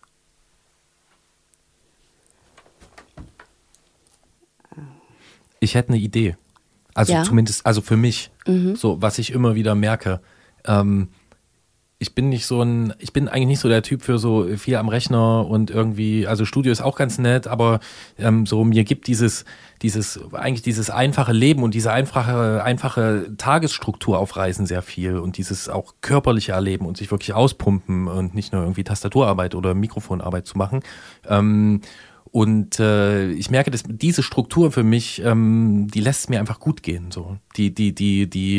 Die macht es mir wahrscheinlich einfacher, so ein bisschen. Das ist das bei mir. Ich weiß nicht, wie es bei dir ist. Ja, vielleicht kommt das schon ganz gut hin. Es ist eben dieses immer wieder neu woanders hingehen und was Neues zu sehen. Ich glaube, das kann so ein bisschen süchtig machen. Wovon träumst du denn da nachts, wenn du sagst, das kommt immer noch wieder? Ja, ich träume eben, dass ich im Zug sitze, dass ich irgendwohin unterwegs bin, dass ich an irgendwelchen Seilen ziehe, die so fast auseinandergehen und es sind immer nur so Schnipsel, aber ich denke dann halt so, okay, ich glaube, das ist so der Wink, ich will eigentlich weiterkommen. Genau. Gibt es einen Plan für die nächste Reise? Nee, noch nicht. Eine Idee? Ja. Das ist eine Spezialaktion von Herrn Bollert. Wenn die Frage nach dem Plan von Nein wird, einfach nach der Idee zu fragen. Gibt es irgendwas von der Reise, was du gerne noch unterbringen würdest? Irgendein Erlebnis noch? Oder sollen wir es bei dem Traum belassen? Also was mir eigentlich wichtig ist, auch noch zu sagen, ist, weil ich ja auch allein unterwegs war als Frau und da ja ganz oft kommt so, ja, das ist das nicht gefährlich und irgendwie, dass man angegriffen werden kann oder so. Ich bin in 4,5 Monaten weder bedrängt worden noch irgendwie sexuell belästigt oder schwerwiegend beraubt oder irgendwas. Ganz im Gegenteil. Also ich habe ganz viele Leute kennengelernt, auch vor allen Dingen Männer, die sofort gesagt haben, ja, können wir dir helfen? Und die mich irgendwie beschützen wollten oder sowas. Und das ist, glaube ich, ganz gut mal einfach zu sagen, dass es einfach nicht stimmt, dass irgendwie alle auf dem Balkan total durchgedreht sind und in Süditalien erst recht, und sondern eigentlich sind sie ganz normal und freuen sich, da kommt irgendwie so eine Verrückte mit ihrem Fahrrad, und vor allen Dingen sind sie entspannt und haben ein bisschen mehr Zeit, so in meinem Gefühl, als in Deutschland, wo die sagen, nee, ich muss jetzt hier auf Arbeit, sondern naja, das können wir auch noch später machen und sich dann einfach auch die Zeit nehmen. Das ist doch mal eine gute Nachricht. Wenn man sich die Zeit nimmt und einfach mal 4,5 Monate für eine Strecke zurücklegt, die andere in einem schnelleren Tempo durchrasen, dann kann man verschiedene Sachen lernen. Man kann sein Fahrrad in der Eisenbahn mitnehmen, obwohl das nicht draußen dran steht auf dem Zug. Man kann jede Nacht davon träumen, endlich wieder raus zu können, und man lernt auch noch Gegenden kennen, von denen manche gar nicht so eine gute Meinung haben, und man stellt fest, das muss überhaupt nicht so stimmen. Jedenfalls hat Juliana diese Erfahrung gemacht und mit uns darüber gesprochen. Wer mehr über ihre Reise erfahren möchte, der kann die einzelnen Abschnitte auf jusreise.de nachlesen. Und wer auch mal mit uns über seine oder ihre Ausfahrt sprechen will, schreibt uns einfach eine Mail an antritt@detektor.fm oder benutzt die Detektor FM App. Und wir freuen uns auf weitere Ausfahrten und sagen vielen Dank für deinen Besuch hier im Studio, Juliana, und viel Spaß auf der nächsten Reise. Danke an euch.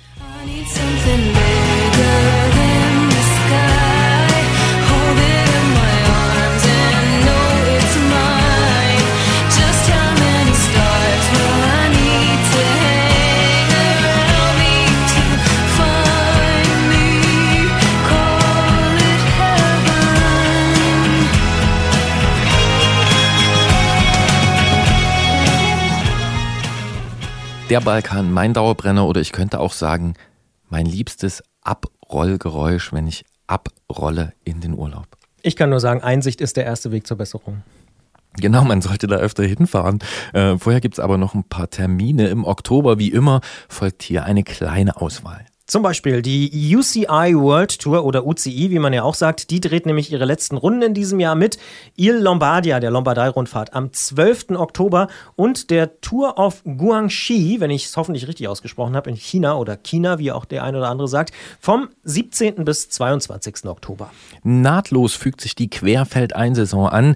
Sie hat sogar schon begonnen, und wer vor der Haustür eine Stunde im Dreck spielen will, der oder die findet ziemlich sicher ein Rennen. Ich habe mir die beiden mit den schönsten Namen im Oktober rausgepickt. Am 20.10. geht's in Bonner bei Leipzig rund um die Witznitzer Kippe und in Lohne bei Vechta rund um den Lohner Aussichtsturm. Und den Karlauer kann ich mir nicht sparen, das lohnt sich bestimmt. Das sind gute Aussichten. Ja, ohne Frage. Am 25. Oktober gibt es dann die nächste Ausgabe der Red Bull Rampage. Das ist die Veranstaltung, wo junge Menschen auf sehr vollgefederten Rädern unter ziemlich fragwürdigen Vertragsbedingungen von Felsen springen. Und Ende des Monats am 31.10. startet in Hamburg der oder das Holy Gravel. Ihr wisst schon, Gravel ist diese fast religiös verehrte Radspielart, bei der man kreuz und quer mit schnellen Lenkern durch die Landschaft pflügt. Beim Holy Gravel kann man das auf 555 oder 666 Kilometer tun. Und wer mehr wissen möchte, schaut auf holygravel.de vorbei. Und wir melden uns dann hier an dieser Stelle wieder am 7. November mit einer neuen Ausgabe dieser Sendung. Und den Podcast gibt es natürlich wie immer einen Tag später dann. Bis dahin erreicht ihr uns unter antritt@detektor.fm mit Ausfahrtsideen, Lob, Kritik und natürlich auch mit inhaltlichen Anregungen, die wir immer wieder gerne auch aufnehmen. Und kleiner Hinweis, kleiner Teaser auch, im November sind wir nämlich in Dortmund zu Gast. Wir haben das schon mal so ein bisschen gedroppt, wie man neudeutsch sagt, auf unserer Facebook-Seite, dass wir ins Ruhrgebiet kommen mit einer Live-Ausgabe vom Antritt. Wir werden am 12. November im Rekorder in Dortmund sein. Kommt also gerne da vorbei, tragt euch den Termin schon mal ein. Wir werden natürlich in der nächsten Ausgabe auch nochmal verraten, was denn da genau passieren wird. Aber am 12. November sind wir in Dortmund im Rekorder. Und bis dahin sagen wir Tschüss, gute Fahrt, viel Spaß mit allen möglichen Geräuschen. Und ja, wer mag, kann auch in die App mal Reifengeräusche einspielen. Wir melden uns gleich nochmal, sagen aber hier schon mal für die Sendung Tschüss. Und immer gut zuhören. Bis bald. Gute Fahrt. Auf Wiederhören.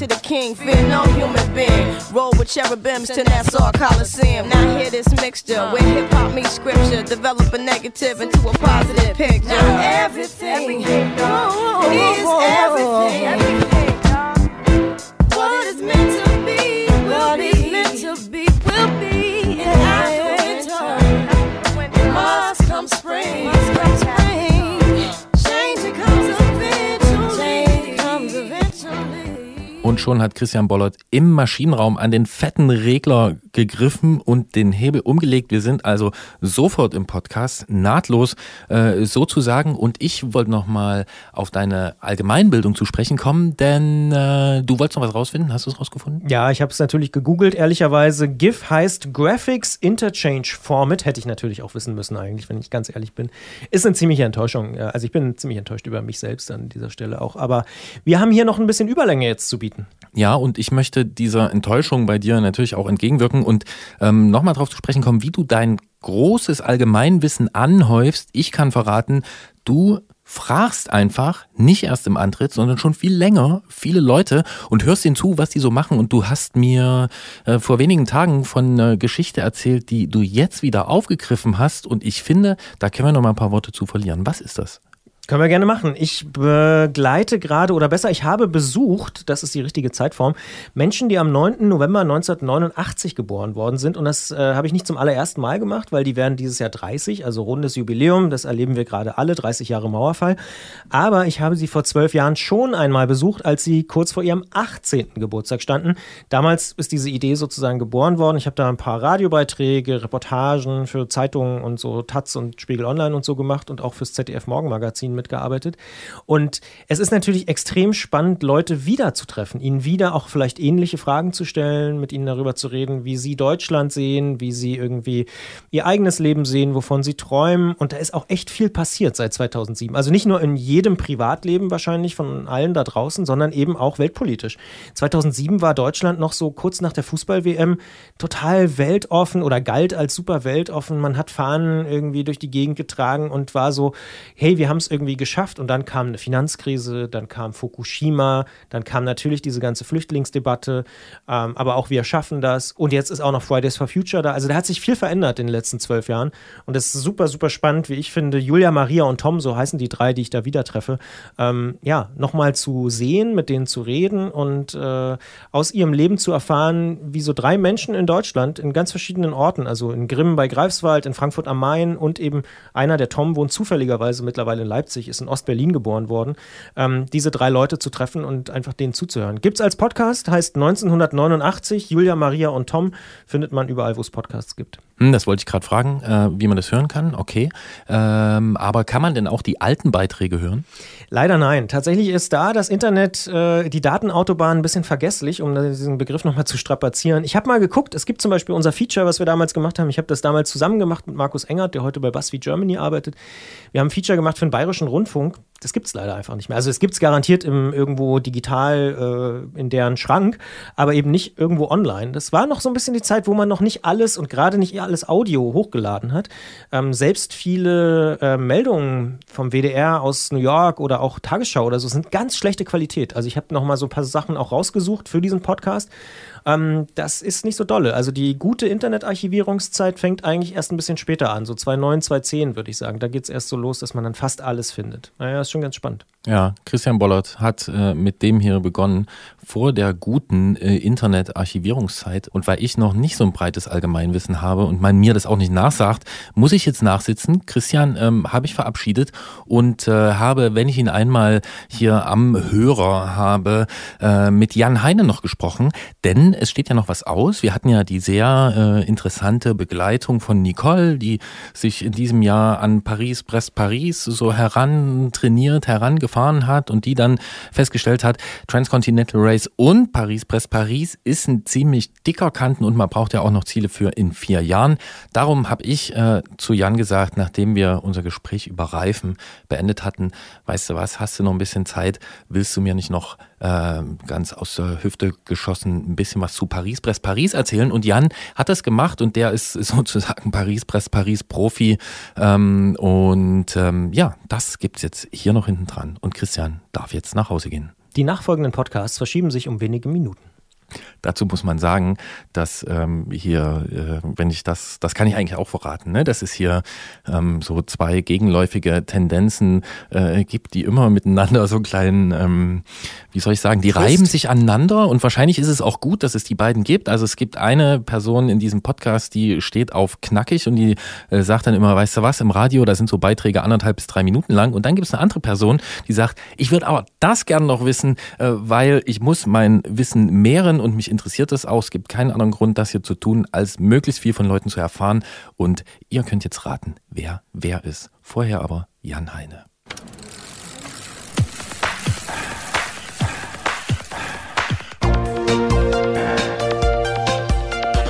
Antritt. Alles rund ums Radfahren bei Detektor FM.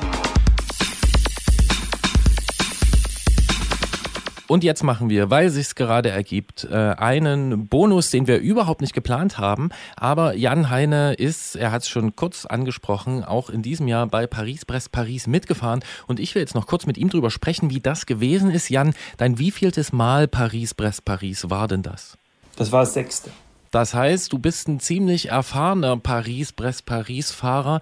Wie würdest du denn diese Ausgabe 2019 für dich charakterisieren? Was macht die aus? Ja, Paris ist eine Faszination. Also ich habe einen guten Freund, der ist seit 1975 jedes Mal am Start gewesen und der sagt im Prinzip, die 4 Jahre, die zwischen einem Paris-Brest-Paris zum nächsten liegen, bestimmen fast dein Leben. Also jedes Paris-Brest-Paris arbeitest du so ein bisschen das auf, was du persönlich, beruflich und so weiter erlebt hast. Und ich glaube, da ist was dran. Also es ist doch...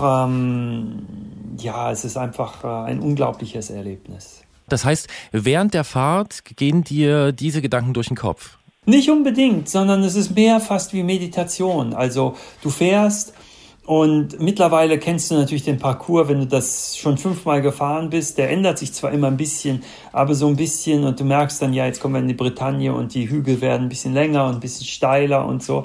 Und das Gefühl einfach einmal quer durch Frankreich zu fahren, bis an die Atlantikküste und dann wieder zurück, das ist wirklich unglaublich. Und dann eben auch mit dieses Jahr über 6.000 anderen Leuten zu fahren und mit so vielen Helfern und der Bevölkerung, die daran teilnimmt, für die das eine, ja, wie ein Volksfest ist, das sich über 600 Kilometer bis von Paris nach Brest erstreckt.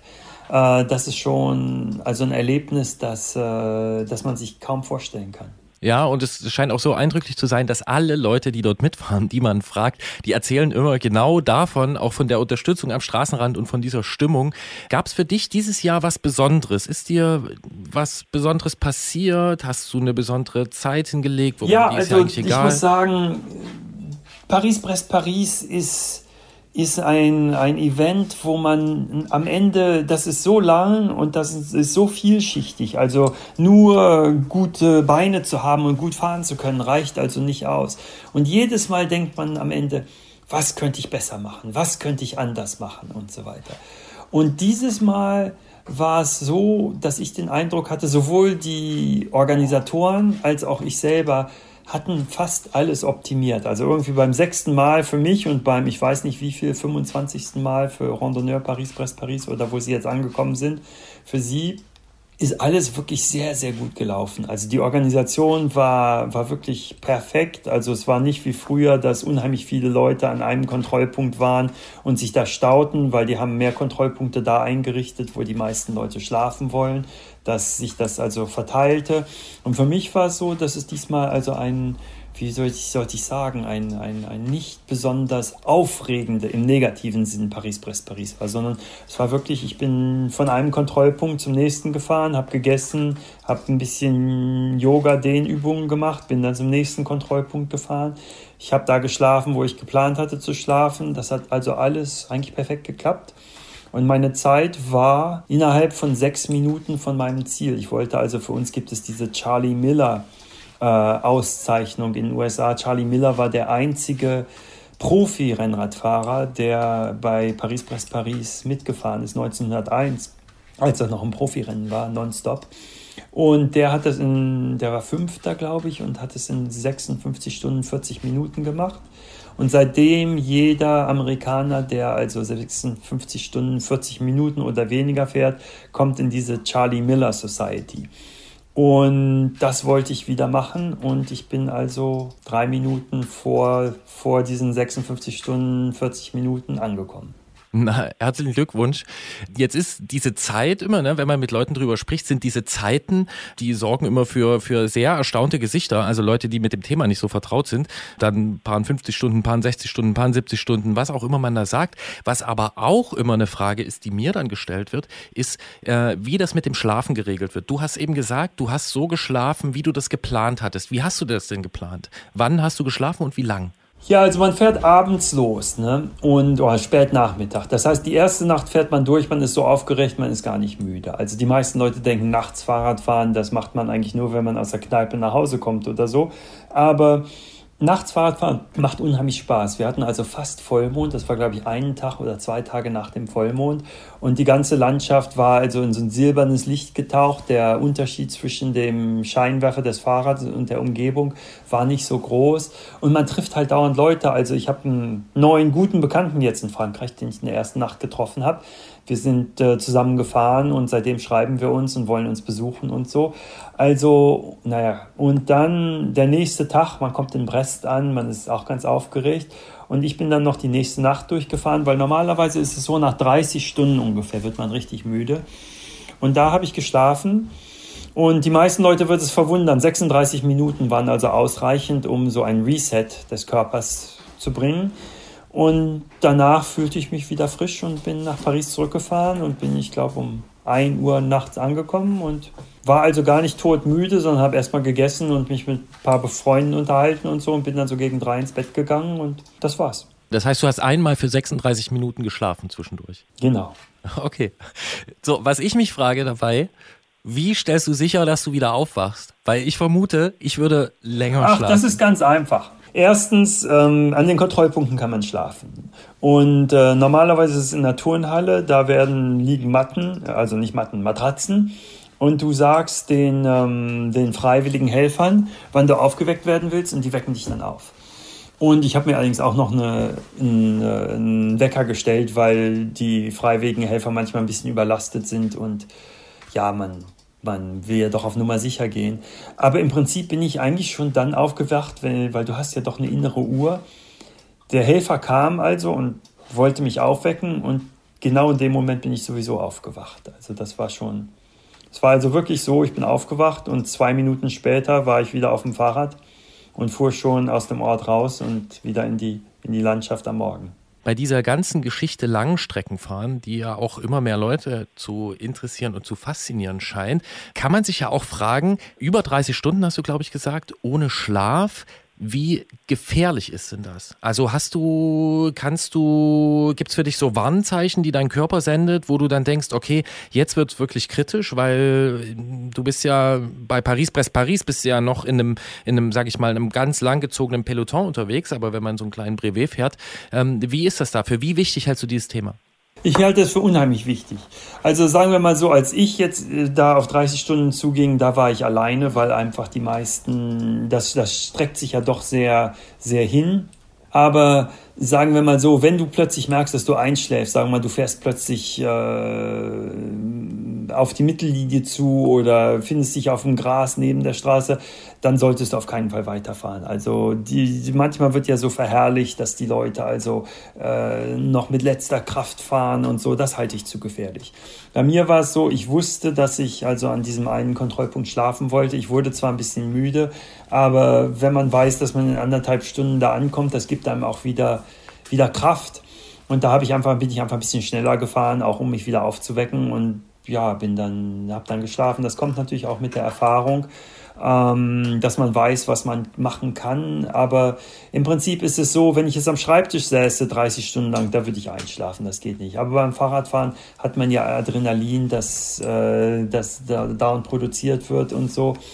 Jeder Mensch ist da anders, aber im Prinzip ist es so, wenn man sich die Zeiten aller Fahrradfahrer anguckt in den Kontrollpunkten, um die 30 Stunden ist es, wo sie alle langsamer werden. Und da ist dann auch Zeit zum Schlafen eigentlich. Erzähl doch noch mal kurz was zu dem Rad, mit dem du gefahren bist in diesem Jahr. Das Rad ist unheimlich wichtig bei so einer Langstreckenfahrt. Aus dem einfachen Grund, dass man ja so viel Zeit drauf verbringt, aber eigentlich nicht drüber nachdenken will. Das heißt, es muss komfortabel sein. Man will ja nicht, dass einem der Sattel wehtut oder so, oder die Hände oder irgendwas. Das heißt, die Form des Lenkers, der Sattel, auch die Schuhe, das sind Sachen, die wirklich unheimlich wichtig sind. Und ja, ich fahre breite Reifen, auch des Komforts wegen eben. Und ja, so kommt eins zum anderen. Das ist also, mein Fahrrad sieht aus wie ein klassisches Randonneur-Fahrrad, hat aber eben viele moderne Technik drin, also natürlich ein Nabendynamo für die Beleuchtung und viele andere Sachen und natürlich auch die neuesten Reifen. Und du hast das Rad extra jetzt zu diesem Anlass gebaut, oder war es nicht ein neues Rad, was man da gesehen hat? Das war ein neues Rad. Ich wollte ein neues Rad haben, das einfacher fürs Reisen ist und ja, einige Verbesserungen eingebaut hat. Und das Rad war also einen Tag vor meiner Abreise nach Frankreich fertig geworden und ich habe es 50 Kilometer getestet und dann bin ich Paris-Brest-Paris mitgefahren. Musstest du irgendwas nachjustieren? Nö, eigentlich nicht. Nun sind wir ja hier in Deutschland und in Leipzig relativ nah dran am Ort der Veranstaltung, also an Paris und Brest. Es ist ja aber auch ein Treffen, eigentlich ein weltweites Randonneur-Treffen, ne? Und wahrscheinlich das weltweite Randonneur-Treffen. Du steckst ja in den USA in dieser Szene drin, in dieser Langstreckenszene. Welchen Stellenwert hat Paris-Brest-Paris dort und was hat man für ein Bild davon? Verstehst du, was ich meine? Ja. Also ursprünglich war es so, dass die ganze Randonneur-Szene eigentlich nur entstanden ist, um Paris-Brest-Paris zu fahren. Das heißt, alle 4 Jahre muss man diese Qualifikationsfahrten machen und so. Mittlerweile ist das eigenständiger und Paris-Brest-Paris ist eine von vielen Veranstaltungen, aber es ist eben doch die berühmteste, es ist die mit der größten Tradition und eben auch die, wo die ganze Bevölkerung teilnimmt. Also wenn man hier eine 1200 Kilometer Randonneur-Brevet fährt, dann fährt man ja mit ein paar Leuten, aber kein Mensch nimmt das wahr. Man hält irgendwo an der Tankstelle und kauft ein bisschen zu essen ein und die Leute fragen so ungefähr, ja, wo fährst du, von wo kommst du, und keiner kann sich überhaupt vorstellen, dass man also schon 600 Kilometer gefahren ist oder so. Und was war in diesem Jahr das Ungewöhnlichste, was du dort gesehen hast? Gibt es ein ungewöhnliches Fahrrad oder sowas, was dir aufgefallen ist? Also diese dreirädrigen Velomobile, die werden immer schneller. Und dieses Jahr waren sie also wirklich zum ersten Mal, ich glaube sogar schneller als die normalen, in Anführungszeichen, Fahrräder. Und das war eine Entwicklung, die lange absehbar war, aber eben mittlerweile sich doch eingestellt hat. Also das hat mich schon ein bisschen verwundert. Würde dich das auch mal reizen, sowas zu fahren? Oder sagst du, nee, das ist kein klassisches Fahrrad, da setze ich mich nicht rein? Ich mag die frische Luft beim Fahrrad und ich denke auch so, immer in der gleichen Position zu sitzen, das ist doch recht anstrengend. Also auf dem klassischen Fahrrad, da kann man ja sich ein bisschen bewegen, da kann man mal im Wiegetritt fahren und so. Und das ist glaube ich, schon einfacher. 6 Mal bist du also mitgefahren.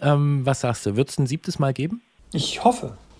Ja, wie soll man sagen? Das Gute dabei ist ja, es ist ja alle 4 Jahre. Und im Prinzip ist man dann doch wieder versucht mitzufahren, weil einfach das doch so ein tolles Erlebnis ist. Na dann, Jan Heine wird wahrscheinlich in 4 Jahren wieder reif sein für Paris-Brest-Paris zum Meditieren auf dem Rad. Ich drücke dir die Daumen, dass das klappt und vielleicht schaffe ich es ja auch irgendwann. Danke dir, Jan. Ja, du solltest auch mal mitfahren. Ja, ich denke drüber nach und bewege mich langsam drauf zu. Ja, also keiner, glaube ich, bereut es. Alles klar, ich schreibe es mir hinter die Ohren. Danke, Jan. Gut, vielen Dank.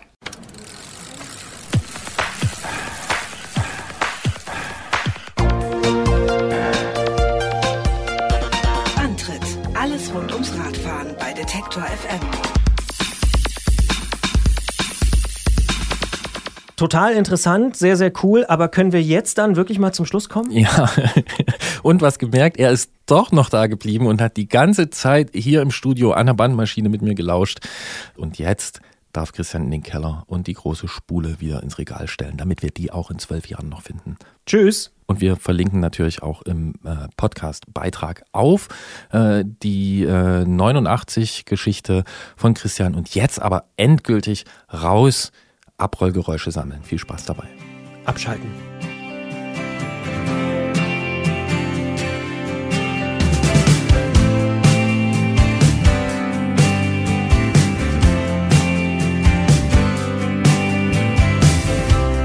Mir ist egal, was die anderen sagen. Denn ich hab gelernt, wenn es drauf ankommt, sind sie still. Der Herbst ist in der Stadt seit ein paar Tagen. Ich schau mich um und frag mich, was ich wirklich will. Und ich gesteh, ich fühl mich so allein hier. Und was ich seh, macht, dass ich wünsch, du wärst jetzt bei mir. Oh, oh, oh, jedenfalls Mädchen, vergiss die Zeit um uns um.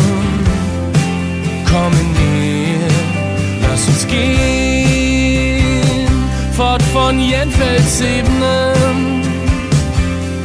Ich reich dir meine Hand und geh den ganzen Weg mit dir.